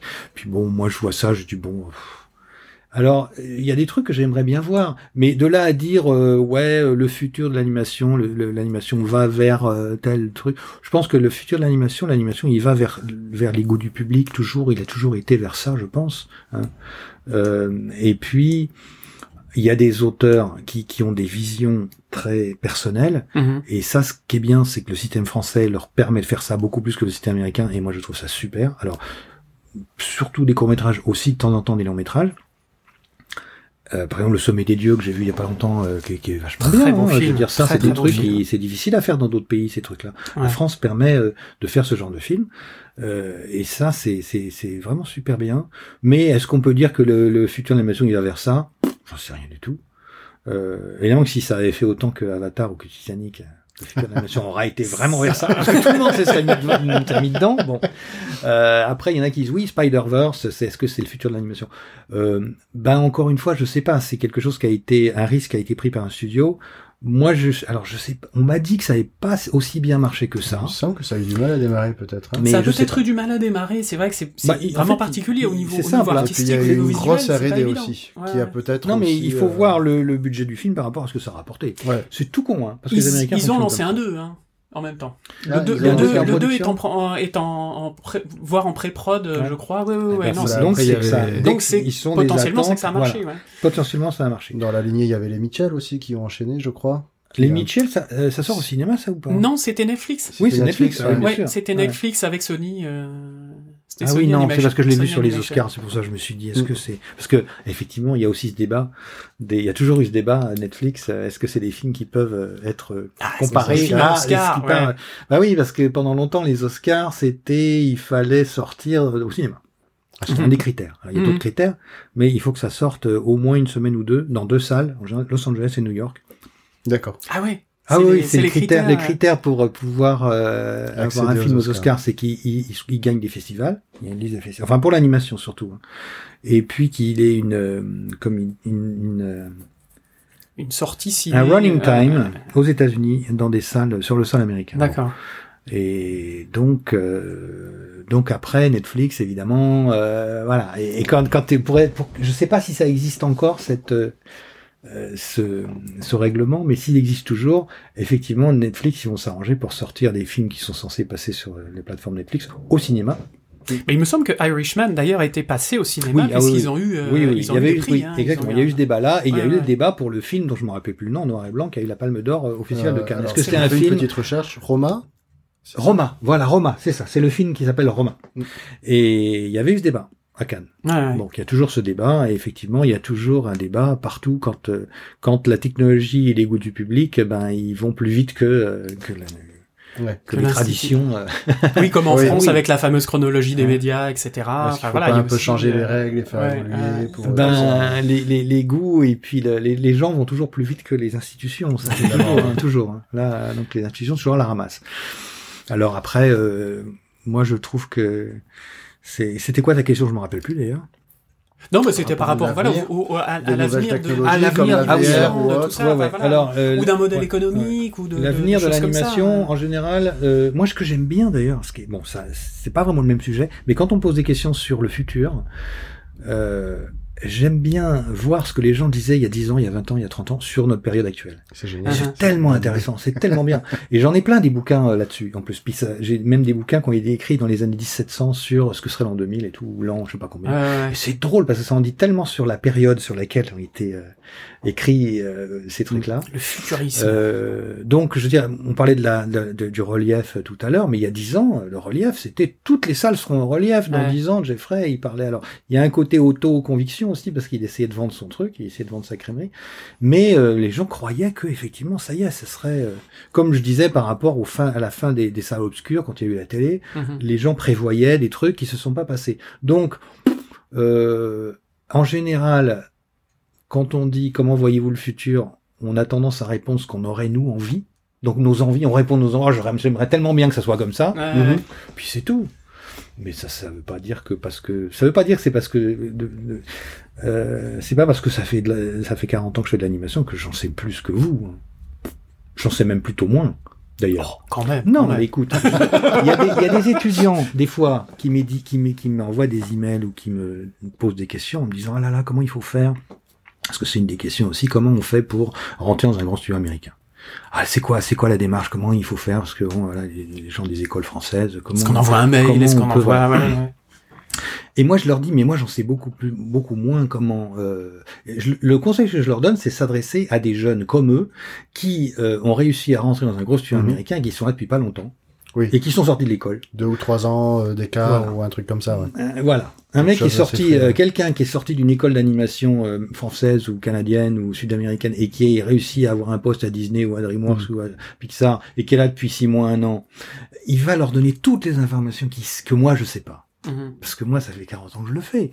Et moi, j'étais un poste plus important. Donc, je, je sais pas tout ça. Eux, ils- et puis en plus, ils sont tellement contents de partager les informations. Ils seraient tellement flattés de dire aux gens, ah ouais, j'ai fait comme ça, tu vas voir, tu fais comme ça, tu fais. Moi, j'en sais rien, tout ça. Je peux simplement leur donner Mm. des emails. Il y a une fille des Gobelins qui m'a, qui m'a demandé, bah, je lui ai donné l'email, mais l'email que j'ai, c'est l'email de la responsable du recrutement chez Netflix. Bah, c'est peut-être pas, elle va s'adresser à elle, mais elle aura peut-être pas les bonnes informations. Il faut plutôt qu'elle s'adresse à quelqu'un d'autre. Donc, je- tu vois, voilà. Donc, euh, c'est un peu, c'est un peu ça. Donc, comment je vois le futur de l'animation, je, je le sais pas du tout. Je, je- j'aimerais bien qu'on continue à avoir des films qui me plaisent. Mhm. Bon, euh, les films, par exemple, j'ai perdu mon corps. Moi, j'ai un, c'est un des films Oh, que j'ai incroyable, adoré. hein. C'est un des, un des films récents euh, qui m'ont vraiment très impressionné. Donc, j'ai Ouais. envie de voir ce genre de film. Oui, d'ailleurs, c'est très intéressant parce que si je me trompe pas, dans la technique, euh, ils, ils modélisent en 3D, ils repeignent par-dessus avec le Grease Ouais. Pencil Blender, Mhm. c'est ça Euh, je sais pas trop comment ils ont fait. Ils ont tourné toute l'animation, tout, tout la- en vue réelle. Ils ont tout tourné en vue réelle. Ok. avec les voix d'ailleurs ils ont fait les voix sur le plateau et tout ça enfin le comment il s'appelle? Jérémy m'avait expliqué ça Euh, mais maintenant les techniques il y a des tas de techniques euh, moi C'est vrai je, que c'est génial, pas ça- trop les ça- faire c'est comme le, le film Arcane là de, de Netflix ils Mm. sont des à, comment dire Fortiche. à Fortiche ils sont des techniques euh, bon bah il y a des, des tas de trucs euh, qui font euh, Calamity aussi, je crois, le, le, le, film sur Calamity Jane. Ouais. euh, ils avaient fait, je, il me semble, le, le, la, la prévise euh, layout euh, en 3D. Et Mhm. ensuite, ça a été un système d'animation traditionnel par-dessus. Ouais peut-être Et ça se sent, enfin, je veux dire, euh, voilà, il y a, mais et, et en même temps, ça fait pas fausse euh, 3D ou fausse 2D. Enfin, il y a vraiment euh, quel- quelque chose d'intéressant. Et pourtant, c'est en aplat de couleurs.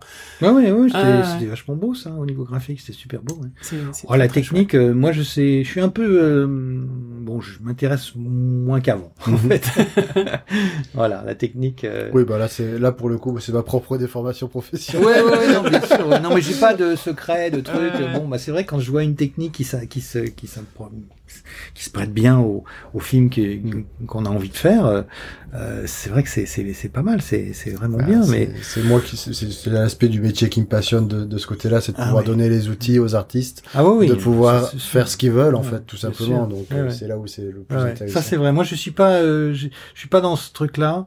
Au contraire, moi je suis euh, dans le dans le côté demandeur. Oui, Je me rappelle quand on a fait un film qui s'appelait Me and My Shadow.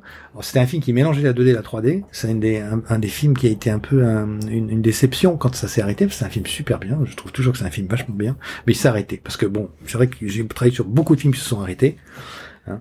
et celui-là c'en est un. Et on avait donc euh, décidé, enfin c'était la nature du projet de, de, de mélanger la 2D et la 3D. Et à l'époque, la 2D, on devait la faire tra- traditionnelle. hein. Mhm. Euh, C'était il y a oui presque une dizaine d'années quand ça a commencé. À, on a commencé à travailler sur ce film-là. Euh, maintenant, on le referait. On n'utiliserait pas du tout de 2D. euh, à la limite, même la synthique, on, on, ferait pas traditionnel, je pense pas. On ferait tout en 3D, mais euh, on ferait des trucs à plat. Et donc là, on avait besoin de faire de la 2D. Alors, on se disait, il y a des logiciels 2D. On va interviewer les gens qui font les logiciels 2D. Donc, il y avait Toon Boom, il y avait TV Paint, il y avait Toonzy, il y avait d'autres, mais je me rappelle de ces trois-là.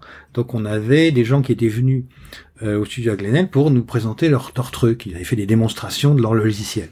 Et ils étaient vachement bien, un peu différents. Et donc, dans les trois, il y avait des trucs qui nous intéressaient, mais il aurait fallu qu'ils aient les trois, en- que- les trois ensemble, quoi. Ouais. Tous les outils. Alors, ah, dans ce truc-là, vous ça avez voilà. Vous avez- alors, c'était presque qu'on aurait voulu faire notre marché. Ah, mais vous, vous avez ça, mais euh, eux, ils- enfin, on disait pas eux, mais on est, enfin bon. Ils voyaient Vous avez bien un que, concurrent qui et puis, euh, ce qui est marrant, c'est qu'ils ils étaient revenus euh, quelques semaines plus tard, et ils avaient bossé, ils avaient développé des trucs. Et je me rappelle, Oh, c'était wow. Toonzy, les Italiens, là, ils nous avaient montré un truc, on leur avait expliqué un truc.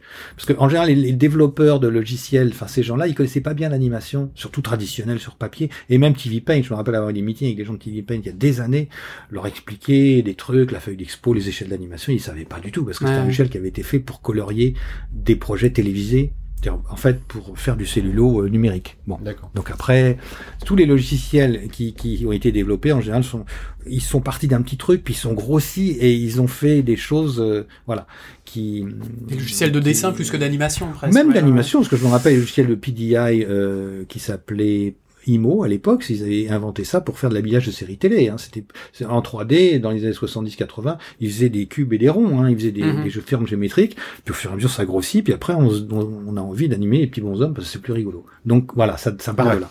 Et là, les, les logiciels 2D étaient tous bien. Puis finalement, il y a un mec de DreamWorks qui nous, qui nous a proposé. Il nous a dit mais euh, et si on, on faisait un à nous? Alors euh, on lui a dit c'est vrai, on peut faire. Ah ouais, ouais, j'ai proposé ça, puis ils nous ont proposé de développer un logiciel à nous. Et donc ils ont bossé sur un logiciel. Donc c'était l'avantage des grosses boîtes, c'est que effectivement on leur disait, on leur faisait un cahier des charges, on disait oh, nous on a besoin de ça, on a besoin de ça, puis on teste. Et on a eu un logiciel qui était le meilleur, le meilleur logiciel 2D que j'ai jamais vu. C'est Génial. Il était super, vraiment bien. Et oui, puis Euh, du coup adapté avec la manière de travailler, Et de voilà, la production, exactement. du Puis comme en du- plus nous on euh, connaissait bien les techniques traditionnelles et les techniques numériques, donc on a fait un logiciel pour faire de la. Puis en plus il fallait qu'il y ait des allers-retours entre la 3D et la 2D. Il fallait qu'on appuie sur un bouton que notre anime 2D elle aille sur elle, se- elle se- comment dire, elle se projette sur une géométrie 3D. Et puis Mhm, après, il fallait wow. que la 3D, elle vienne dans la 2D. Enfin bon, c'était un truc complètement mélangé. Et c'était très organique, très facile à comprendre, super bien. Et puis, euh, et puis le film s'est arrêté finalement. Ah, et le logiciel, euh, bon ben, comme DreamWorks, c'est pas une, une boîte qui vend des logiciels. Bon bah il y a eu un, ils ont arrêté de soutenir dessus. Il y a plus, il y a plus de support ni rien du tout. Le dernier film qu'on a fait sur ce logiciel s'appelait Bird Karma, qui est un petit film en 2D que je vous conseille si vous l'avez pas vu. Ah, Bird. Karma, un super film, vachement bien. Le- un des seuls courts métrages qu'on a fait à DreamWorks parce que euh, ils voulaient pas faire de court métrage, ils veulent Ouais. toujours pas en faire. C'était une, une erreur ou une opportunité, on peut le dire. ça dépend de, hein, de, de quel sens on le voit. Et on avait le- utilisé ce logiciel euh, 2D pour finir ce film-là qui avait été commencé 20 ans avant avec des techniques traditionnelles sur papier. C'est un film qui avait été commencé pour une blague, comme un petit truc euh, pour s'amuser. Et la personne qui l'avait commencé, elle avait commencé à Londres sur papier crayon quand il n'y avait rien à faire.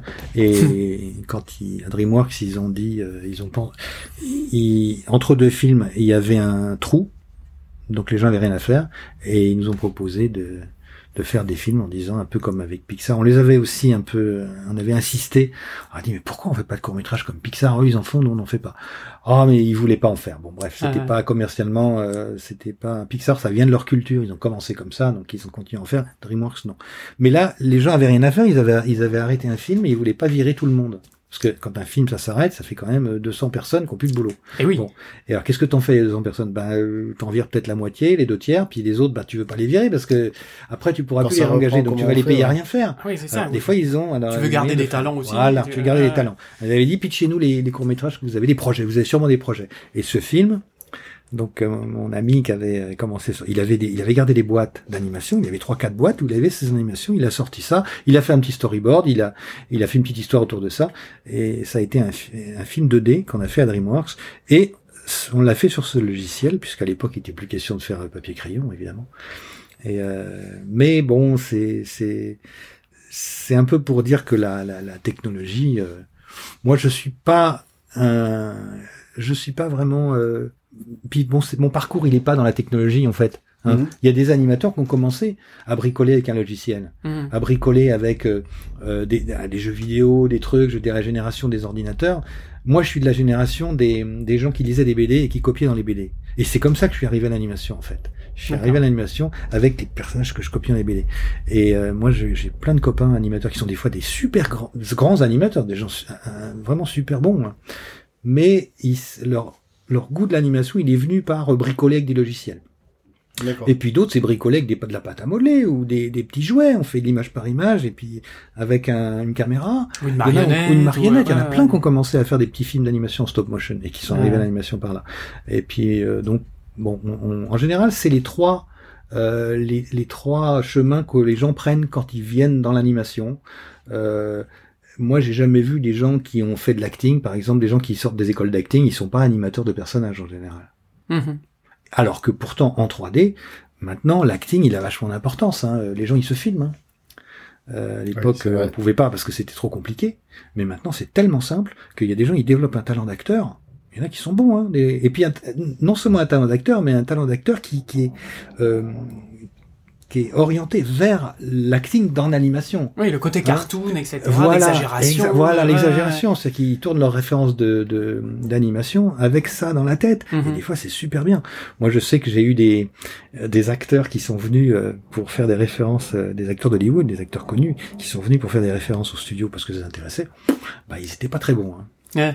Ils étaient bons comme acteurs de vue réelle ou comme acteurs pour faire la voix des personnages devant le micro, Mhm. mais euh, c'est un autre un autre euh, métier quand même de faire ça. Oui, ou à la rigueur un Jim Carrey ou euh, quelqu'un Mais, qui, euh, mais, qui, qui lui- joue presque mais est-ce que lui, mais- je suis même pas sûr que s'il essayait de, de faire la référence pour des pour des personnages dont il a fait la voix, ça serait c'est pas sûr. C'est c'est- je suis pas sûr que ça que Ah ouais. ça pourrait marcher, mais c'est pas sûr. Ah Rien ouais. que le fait de pouvoir faire de l'acting sur une voix qui existe, bah c'est quand même un truc. euh, je veux dire, les acteurs, ils sont live sur le plateau et eux leur acting c'est euh, c'est la voix, ils ont le script.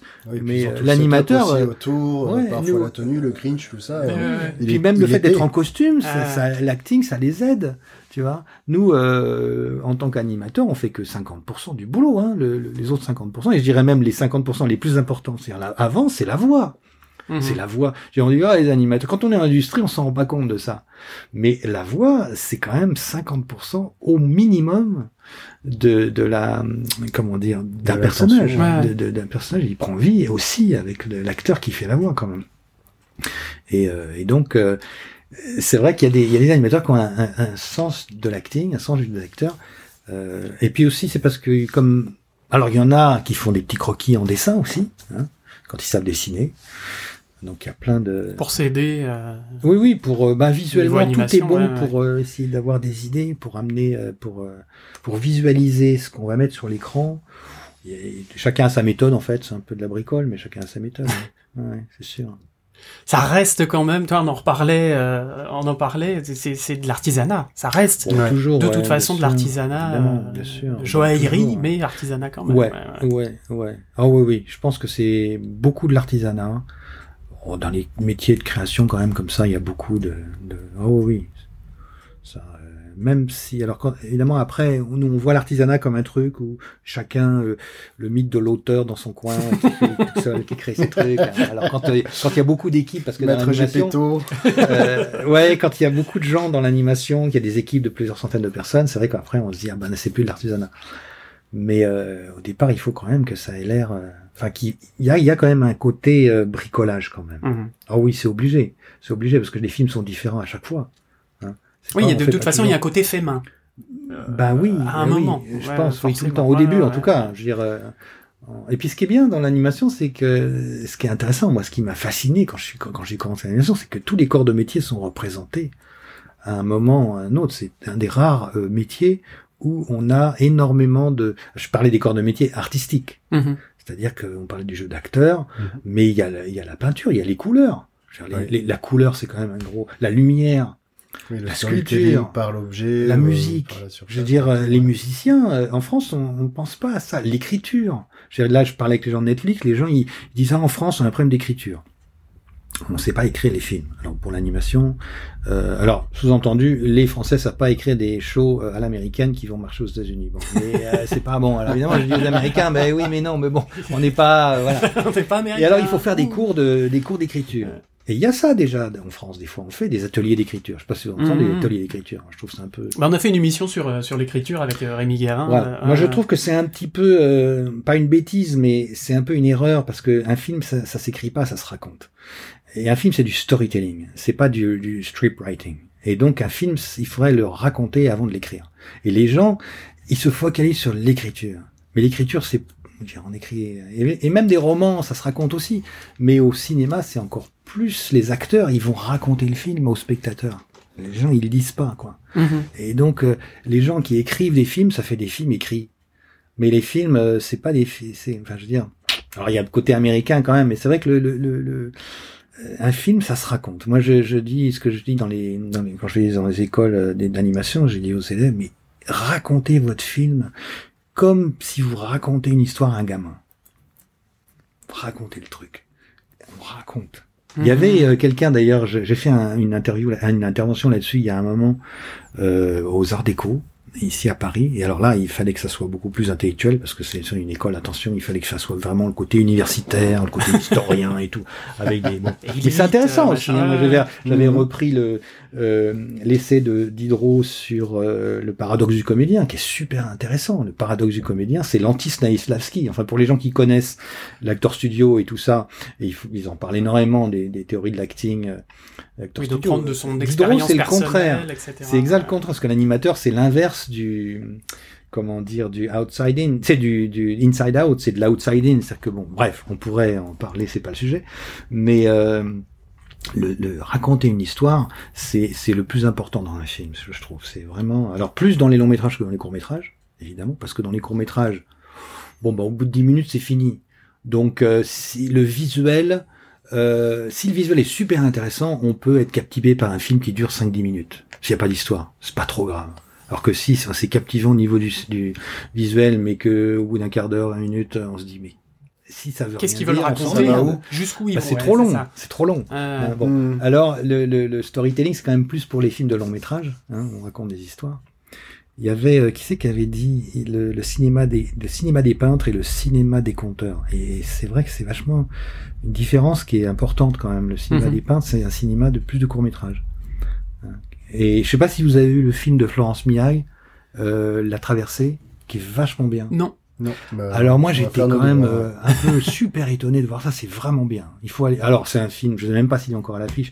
Ça c'est le genre de film français qu'elle a mis 7 8 ans à faire et qui va rester euh, quelques semaines dans les salles, dans trois quatre salles à Paris et qui va disparaître et c'est vraiment dommage. Bon, il aura une carrière dans les festivals, j'espère. Il est nominé aux Oscars, enfin il est nominé non. Il est dans la longue liste de, de- des 80 films et je sais pas, j'espère qu'il va passer les mais c'est un film intéressant parce que c'est un film en peinture. C'est une fille qui a fait les arts déco et qui est vraiment peintre. Elle est Mhm. vraiment, c'est pas. euh, euh, alors, elle est venue à l'animation par la peinture, comme moi je suis venu par le dessin et la BD. Mais là, elle a fait un long métrage. Donc dans le long métrage, elle avait fait jusqu'ici que des courts métrages. Hein, mais dans un long métrage, il faut une histoire. Et l'histoire est bien.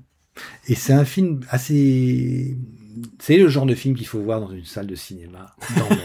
on en revient à ce qu'on disait tout ah à l'heure. Parce que ah, c'est le genre de film atypique quand même. Quand on est habitué à voir des films de Pixar et de DreamWorks, euh, ce film, on va dire ah c'est quoi? Ça ah, C'est bizarre comment ça. C'est de la d'essai.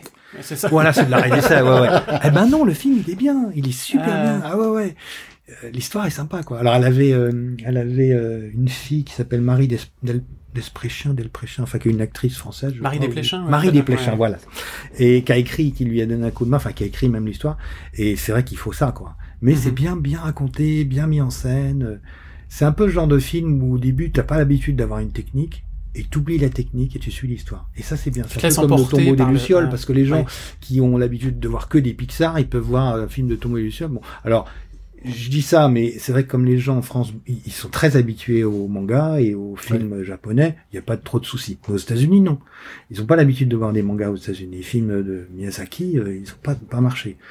Euh, malgré ce que la 7 heures avait fait campagne, il n'avait vraiment euh, oui, un film comme la, le, le, conte de la princesse Kaguya, mm. qui était euh, euh, très basé sur les estampes japonaises, etc. Mm. Enfin, c'est quand même, mm, c'était quand même une esthétique bah, extrêmement C'est celui-là que j'avais en tête au moment du ROF. Euh, oui, oui, oui, Ah oui, d'accord. Okay. Euh, c'est pareil, il y a une esthétique euh, vraiment très très particulière euh, et pourtant très très épurée des fois dans les décors, dans les dans les choses comme ça. Et pourtant, on se laisse emporter par l'histoire et euh, c'est super poétique, hein, c'est magnifique. Hein. Oui, oui, oui. Et puis au niveau des émotions, etc. Il va pas faire les mêmes traits quand la princesse s'en va, elle est elle est en colère, etc. On va sentir des traits beaucoup plus justement comme tu disais rough, très très très durs et qui vont donner l'émotion aussi. Mais c'est pour ça que des fois, il faut quand on est dans une salle de cinéma on, on fait l'effort de rentrer dedans.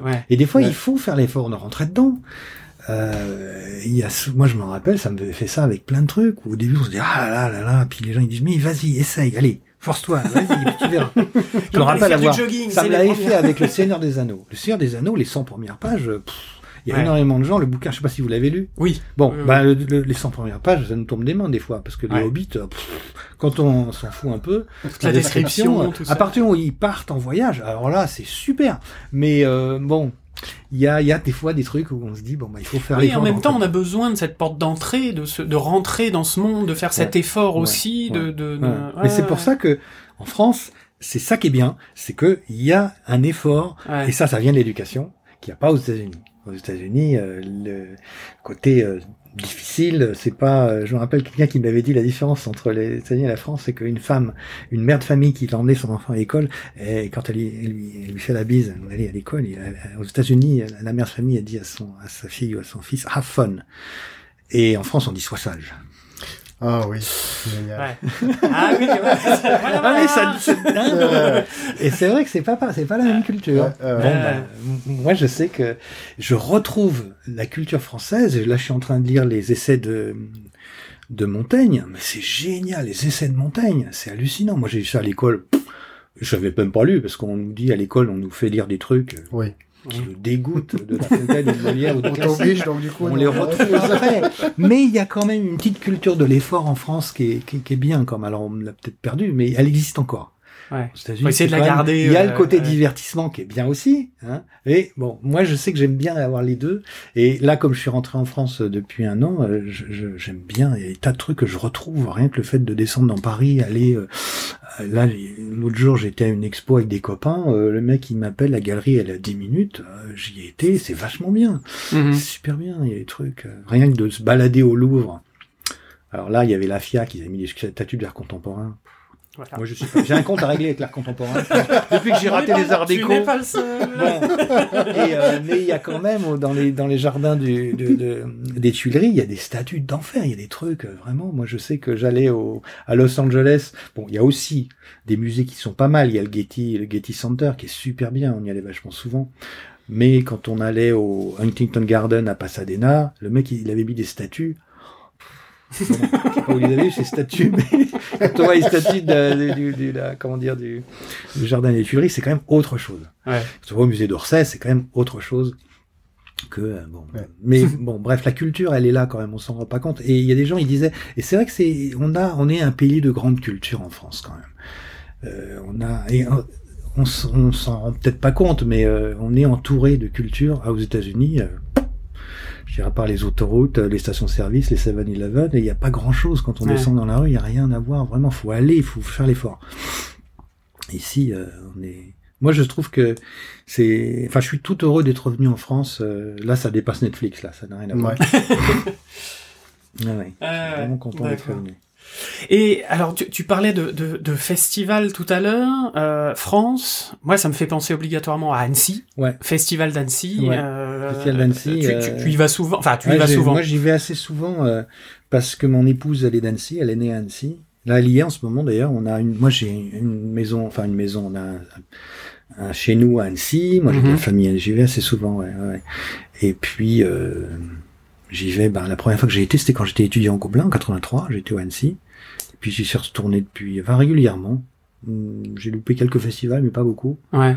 Et mon épouse, elle, elle peut frimer parce qu'elle peut dire, comme ils font, elle est, elle est née à Annecy, donc elle était petite fille, elle était à Annecy, et comme ils invitaient les scolaires, ce qu'ils font tout le temps, son premier festival, elle avait 5 ans, donc c'était en 60, euh, je sais plus quand, 65 ou plus. Oui, puis c'était dans les premiers festivals d'Annecy. Oui, il a, plus, il a, hein, il a oui, il a, il a été créé en 1960. Ouais, ouais, c'est ça. Et c'est ce qu'elle disait. On avait rencontré Paul Drissen. Je sais pas si vous connaissez Paul Drissen. Ah, c'est, moi, c'est un de mes grands, euh, j'ai énormément d'admiration pour Paul Drissen parce que quand j'ai vu ses films, il est pas connu du tout. Hein. C'est, il a fait des films au Canada. C'est un, il est flamand ou je sais plus de quelle nationalité il est. Il a, il a pratiquement fait toute sa carrière à l'Effice du film au Canada. Et il a fait des films d'enfer. Il a pas vraiment fait de long métrage, peut-être un, mais c'est quelqu'un qui fait des courts métrages. Il c'est vraiment un, un, il a un côté, euh, on peut le comparer à personne, mais bon, Paul Drissen, moi c'est vraiment un mec que j'adore. Ah bon, on cherchera, on, met, on le mettra ouais, dans les notes de l'émission. Et, et un jour je l'ai rencontré à Annecy, et il me dit ah mon premier festival c'est en 65, hein?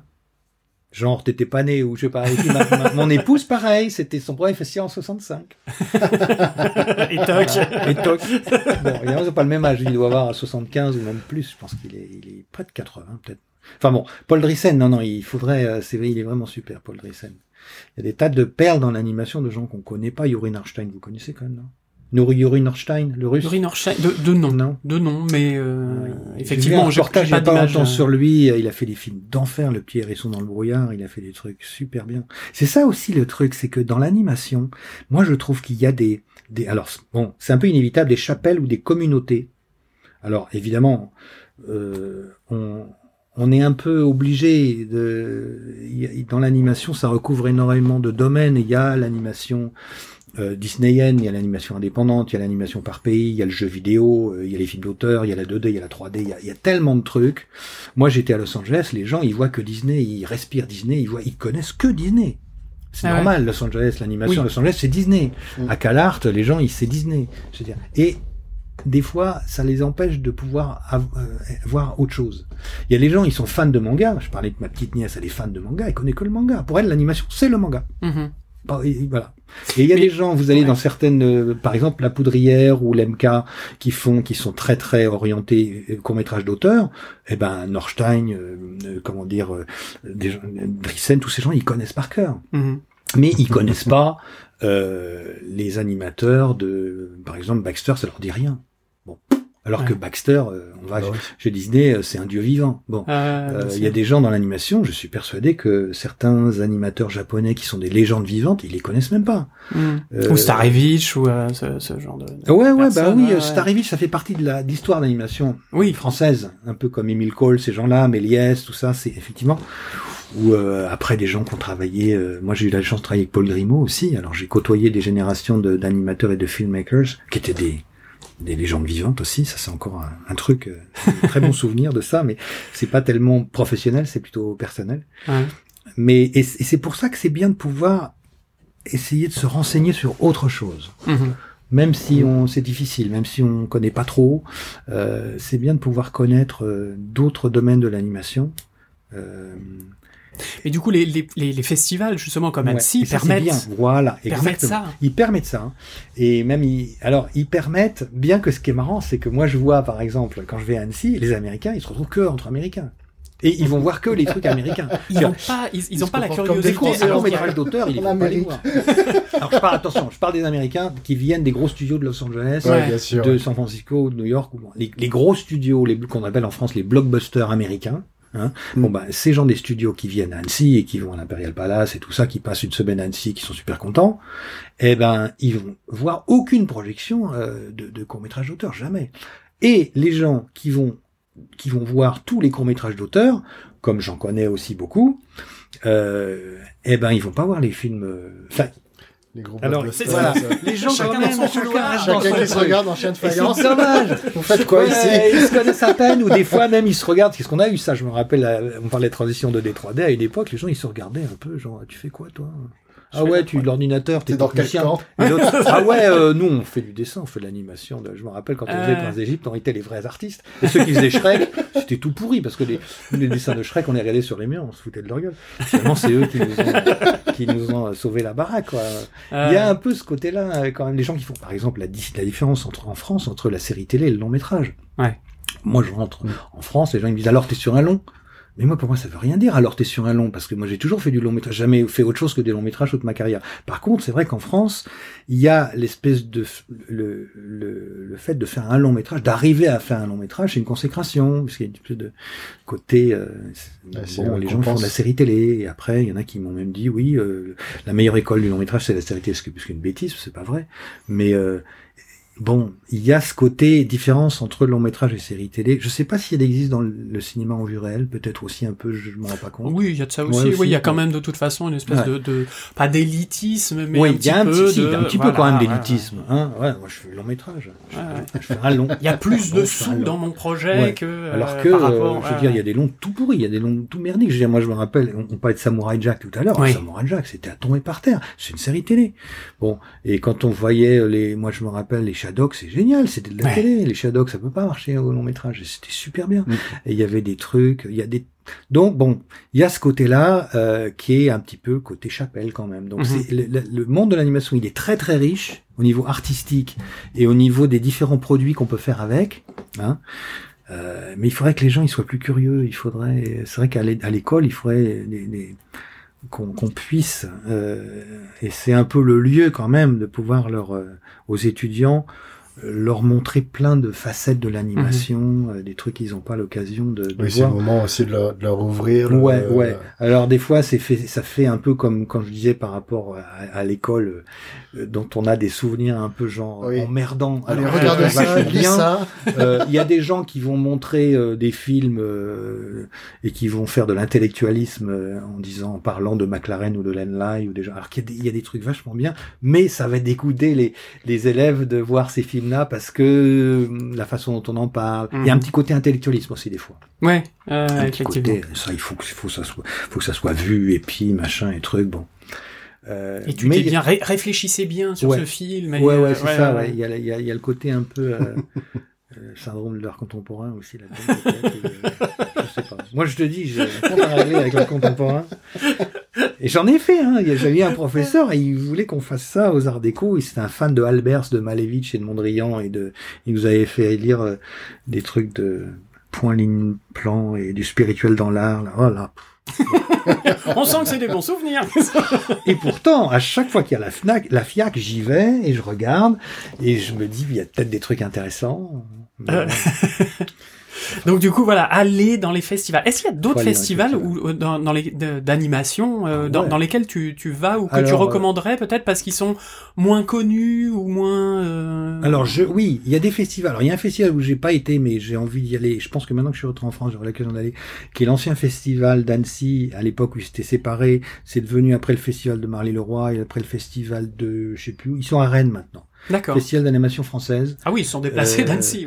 Euh, bah, ils ont, en fait, quand ils ont été un peu euh, je- jetés d'Annecy, mais ça, c'est, c'est pour les historiens, parce que personne s'en rappelle. C'était quand j'étais à l'école au Gobelin, il y avait une scission, c'était sanglant même.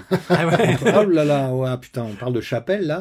Entre le festival d'Annecy, la ville d'Annecy et le festival d'Annecy piloté de Paris, ça avait été. euh, Ah oui, oui, il y avait eu des. Bon. Et la ville d'Annecy a récupéré le festival, et Ouais. donc les gens qui le pilotaient de Paris, bon ben, ils se sont fâchés à mort. Pas content. Et ils ont refait leur festival. Et ils, Puisque ont, c'est ça. et ils ont été en errance pendant un moment, donc ils ont été euh, chercher des villes un peu à droite à gauche. Vous voulez nous? Non. Vous voulez nous? Ils Non. étaient, ouais, ils étaient, ils ont fait trois ou quatre villes et ils ont échoué depuis, euh, enfin échoué, non, je devrais pas dire ça, Euh, parce que je suis né à Rennes en plus, donc je suis ils ont un peu- atterri. Oula. Oui, donc il faut que j'y aille. Je suis invité là-bas au festival. Et ils étaient à Bru pendant un moment, qui est une toute petite ville, mais dans la banlieue de Rennes. Et maintenant, je crois qu'ils font festival de Rennes, donc c'est un festival d'animation français. Et c'est bien, mais parce que euh, moi, je recommanderais ça simplement parce que sans doute que c'est un- une expérience plus sympathique parce qu'ils sont plus petits, Mhm. plus familial. Annecy, c'est un gros truc. C'est vraiment le plus grand, le meilleur sans doute parce qu'il y a un peu tout. Ouais. Quand le festival d'Annecy s'est ouvert au, au commercial, en particulier les Américains, et à Disney, il y a eu encore énormément de polémiques, parce que c'était un festival d'auteurs qui s'est ouvert à l'animation internationale. Mais euh, le festival de Rennes, il est plus, il est un fe- festival français. Donc il y a que des films français nationaux. Et c'est bien parce que sans doute Cool. qu'il y a plus de découvertes. Mhm. Alors des autres festivals d'animation, euh, moi je m'en rappelle, je, je, je les connais pas trop. J'avais été à un festival à Taïwan à une époque, je sais pas s'il existe toujours, il y a 20 ans. Euh, il y a plein de festivals un peu partout. Il y a des festivals de, au Canada aussi, à Ottawa, il y a un festival d'animation. J'avais été, c'était assez, assez petit aussi. Ça faisait très longtemps. Moi, le, le festival d'animation où je vais, c'est celui de, c'est celui d'Annecy. Alors, en dehors de ça, je pourrais pas dire s'il y a vraiment des festivals. J'ai été dans des petits festivals, euh, mais c'est c'est le plus gros et c'est le plus, Ouais. je sais pas, moi je saurais pas en citer d'autres. Vous, peut-être vous savez plus que moi, non? S'il y a d'autres festivals ou qui connaissaient euh, l'animation. Alors il y en a, il y en a quelques-uns. Alors malheureusement, je n'ai plus les noms, mais Ah. euh, ni, ni les, les, les adresses. Mais c'est vrai que euh, Oh. je- on a été contacté pour un festival. Euh, je crois que c'était du côté, si je dis pas de bêtises, je vais très certainement dire du côté de Nice ou quelque chose comme ça. Enfin plus dans, Ah le, bon dans le sud-est. Ah, dans le ouais, sud. ouais, ouais. Ou Ah, alors si, du- si. vraiment une grosse. Il y a un grosse festival à. Paris que j'oublie, Ah, de d'une fille qui est très sympa qui s'appelle Sylvie Dimet. Ah bah je vais faire de la pub. Festival Ah, parisien en plus. Ah Bah, oui, elle se, super. elle se démerde, c'est dans le 20e. Euh, je sais pas si ça existe toujours parce qu'avec la pandémie, euh, évidemment tout le monde a eu des problèmes. Puis en plus comme elle avait, elle avait, ils avaient pas de sous, c'était une association Mhm. et c'est des gens un peu comme vous qui se bagarrent pour faire des trucs, des passionnés parce qu'il y en a plein. L'animation c'est un, un boulot de passion. Bon, c'est un peu d'ailleurs notre talon d'Achille au niveau des studios. Parce que les syndicats de l'animation, c'est encore un autre problème, un autre truc. Là, Et, aux États-Unis, il était très important le syndicat. En France, moi, j'ai eu des rapports avec le syndicat, mais c'est vrai. À partir du moment où on fait un, un métier de passion, eh ben, on se fait, on se fait, on a tendance à vouloir, à, à se faire avoir, parce qu'il y a des gens qui capitalisent là-dessus. Hein il y a des gens qui font des films en disant, bah oui, mais vous avez pas besoin, vous, vous, vous faites ça, vous aimez tellement ça que bon, bah, C'est de la passion, ouais. c'est la passion, hein, vous n'avez pas besoin de payer beaucoup. hein, voilà, exactement. Vous serez Il y avait en même- visibilité. Voilà, exactement, visibilité. Il y avait, voilà. Mais il y avait même, je me rappelle, un, un débat entre les, les gens, à l'époque où j'étais à la Gaumont à travailler sur Astérix, et les gens qui faisaient de la série télé. Et il y avait même des gens, mais ils étaient, c'était des dessinateurs, des animateurs qui nous avaient dit, ouais, mais comment ça se fait que vous, vous êtes plus payés que nous? C'est pas normal, parce que nous, on en chie. Vous, vous travaillez sur des trucs bien. Vous avez pas besoin d'être bien payés. Parce que vous faites ça pour l'amour de l'art. Nous, on se fait chier. Enfin bon, tu vois, finit pas de ce genre d'explication, mais le fait qu'on fasse un métier, de- un métier de passion, c'est, c'est vrai que c'est notre talon d'Achille. De toute façon, on n'en sortira jamais de ça. Ouais, C'est sûr. Et c'est pas, va- et c'est C'est valable aussi pour le, d'autres choses que l'animation, hein. Pour la musique, pour la chanson, pour le, pour le roman, pour tous les métiers artistiques. Les métiers, des, des choses qu'on aimerait qu'on aurait envie de faire, que les gens font comme un hobby. Tu sais, il y a plein de gens qui font un, métier qui est dur, qui, qui, ben, qui préféreraient faire autre chose. Hein, il y en a plein. Et ils font autre chose. Et puis ils disaient, bah, si je pouvais en vivre, ça serait quand même mieux. Et nous, on a le privilège, enfin moi, j'ai le privilège de vivre d'un truc que je ferais même si, que, par passion, je veux dire. Bon. Et la BD, on parlait de la BD, mais combien d'auteurs de BD, ils n'arrivent pas à en vivre La majorité, je veux dire 80%, plus de 80% des auteurs de BD, ben, ils font autre chose. Ils font autre chose. ouais, Ben voilà, et c'est ça le problème. Bon, alors euh, peut-être que les éditeurs, ben ils, ils en profitent aussi de ça, hein. Et ça c'est euh, voilà. Donc euh, c'est un toujours, ça a toujours été un peu comme ça. Et c'est vrai qu'on lit les, les, quand on lit ce qui se passait dans les ateliers au, au Moyen Âge, ou même à la Renaissance avec des trucs de Rembrandt, là, bas il y avait des gens pareils, ils se faisaient avoir pareil. Hein. Bon, Mm, les mm. commanditaires Mhm. de l'époque de Michel-Ange, ça il y a des trucs il faut lire. Ça c'est pareil. Bon, ça n'a pas changé. Bref. Donc Sylvie Dimet a un petit festival dont je me rappelais plus le nom, mais c'est un festival parisien, Piaf. C'est ça, Piaf. Euh, il bon. est fort, Ah, bah voilà. Il est Et- fort, il trouve Eh ben, tu tout. Et il y en a d'autres, mais il y en a d'autres. Mais là, euh, c'est une question à l'arrache comme ça. Je suis sûr que. Écoute, si tu en retrouves d'autres, Ouais. euh, euh, voilà, tu, nous les Mm, donneras mm, et on mm. les mettra bien évidemment Ouais. dans les notes de l'émission. exactement. Et puis c'est aussi une, une des raisons pour laquelle je suis content d'être revenu en France, c'est de pouvoir aller descendre, euh, boire un coup avec des copains dans un café. De, de, de- voilà, ça c'est les petits trucs qui me manquaient aux États-Unis. Et il n'y a pas quand même de, de petites choses comme ça. euh, les, les, alors on parlait du grand festival d'animation, il y a des petits festivals d'animation qui sont vachement sympas. Et moi j'ai- j'ai- j'aime bien me retrouver là-bas. ouais.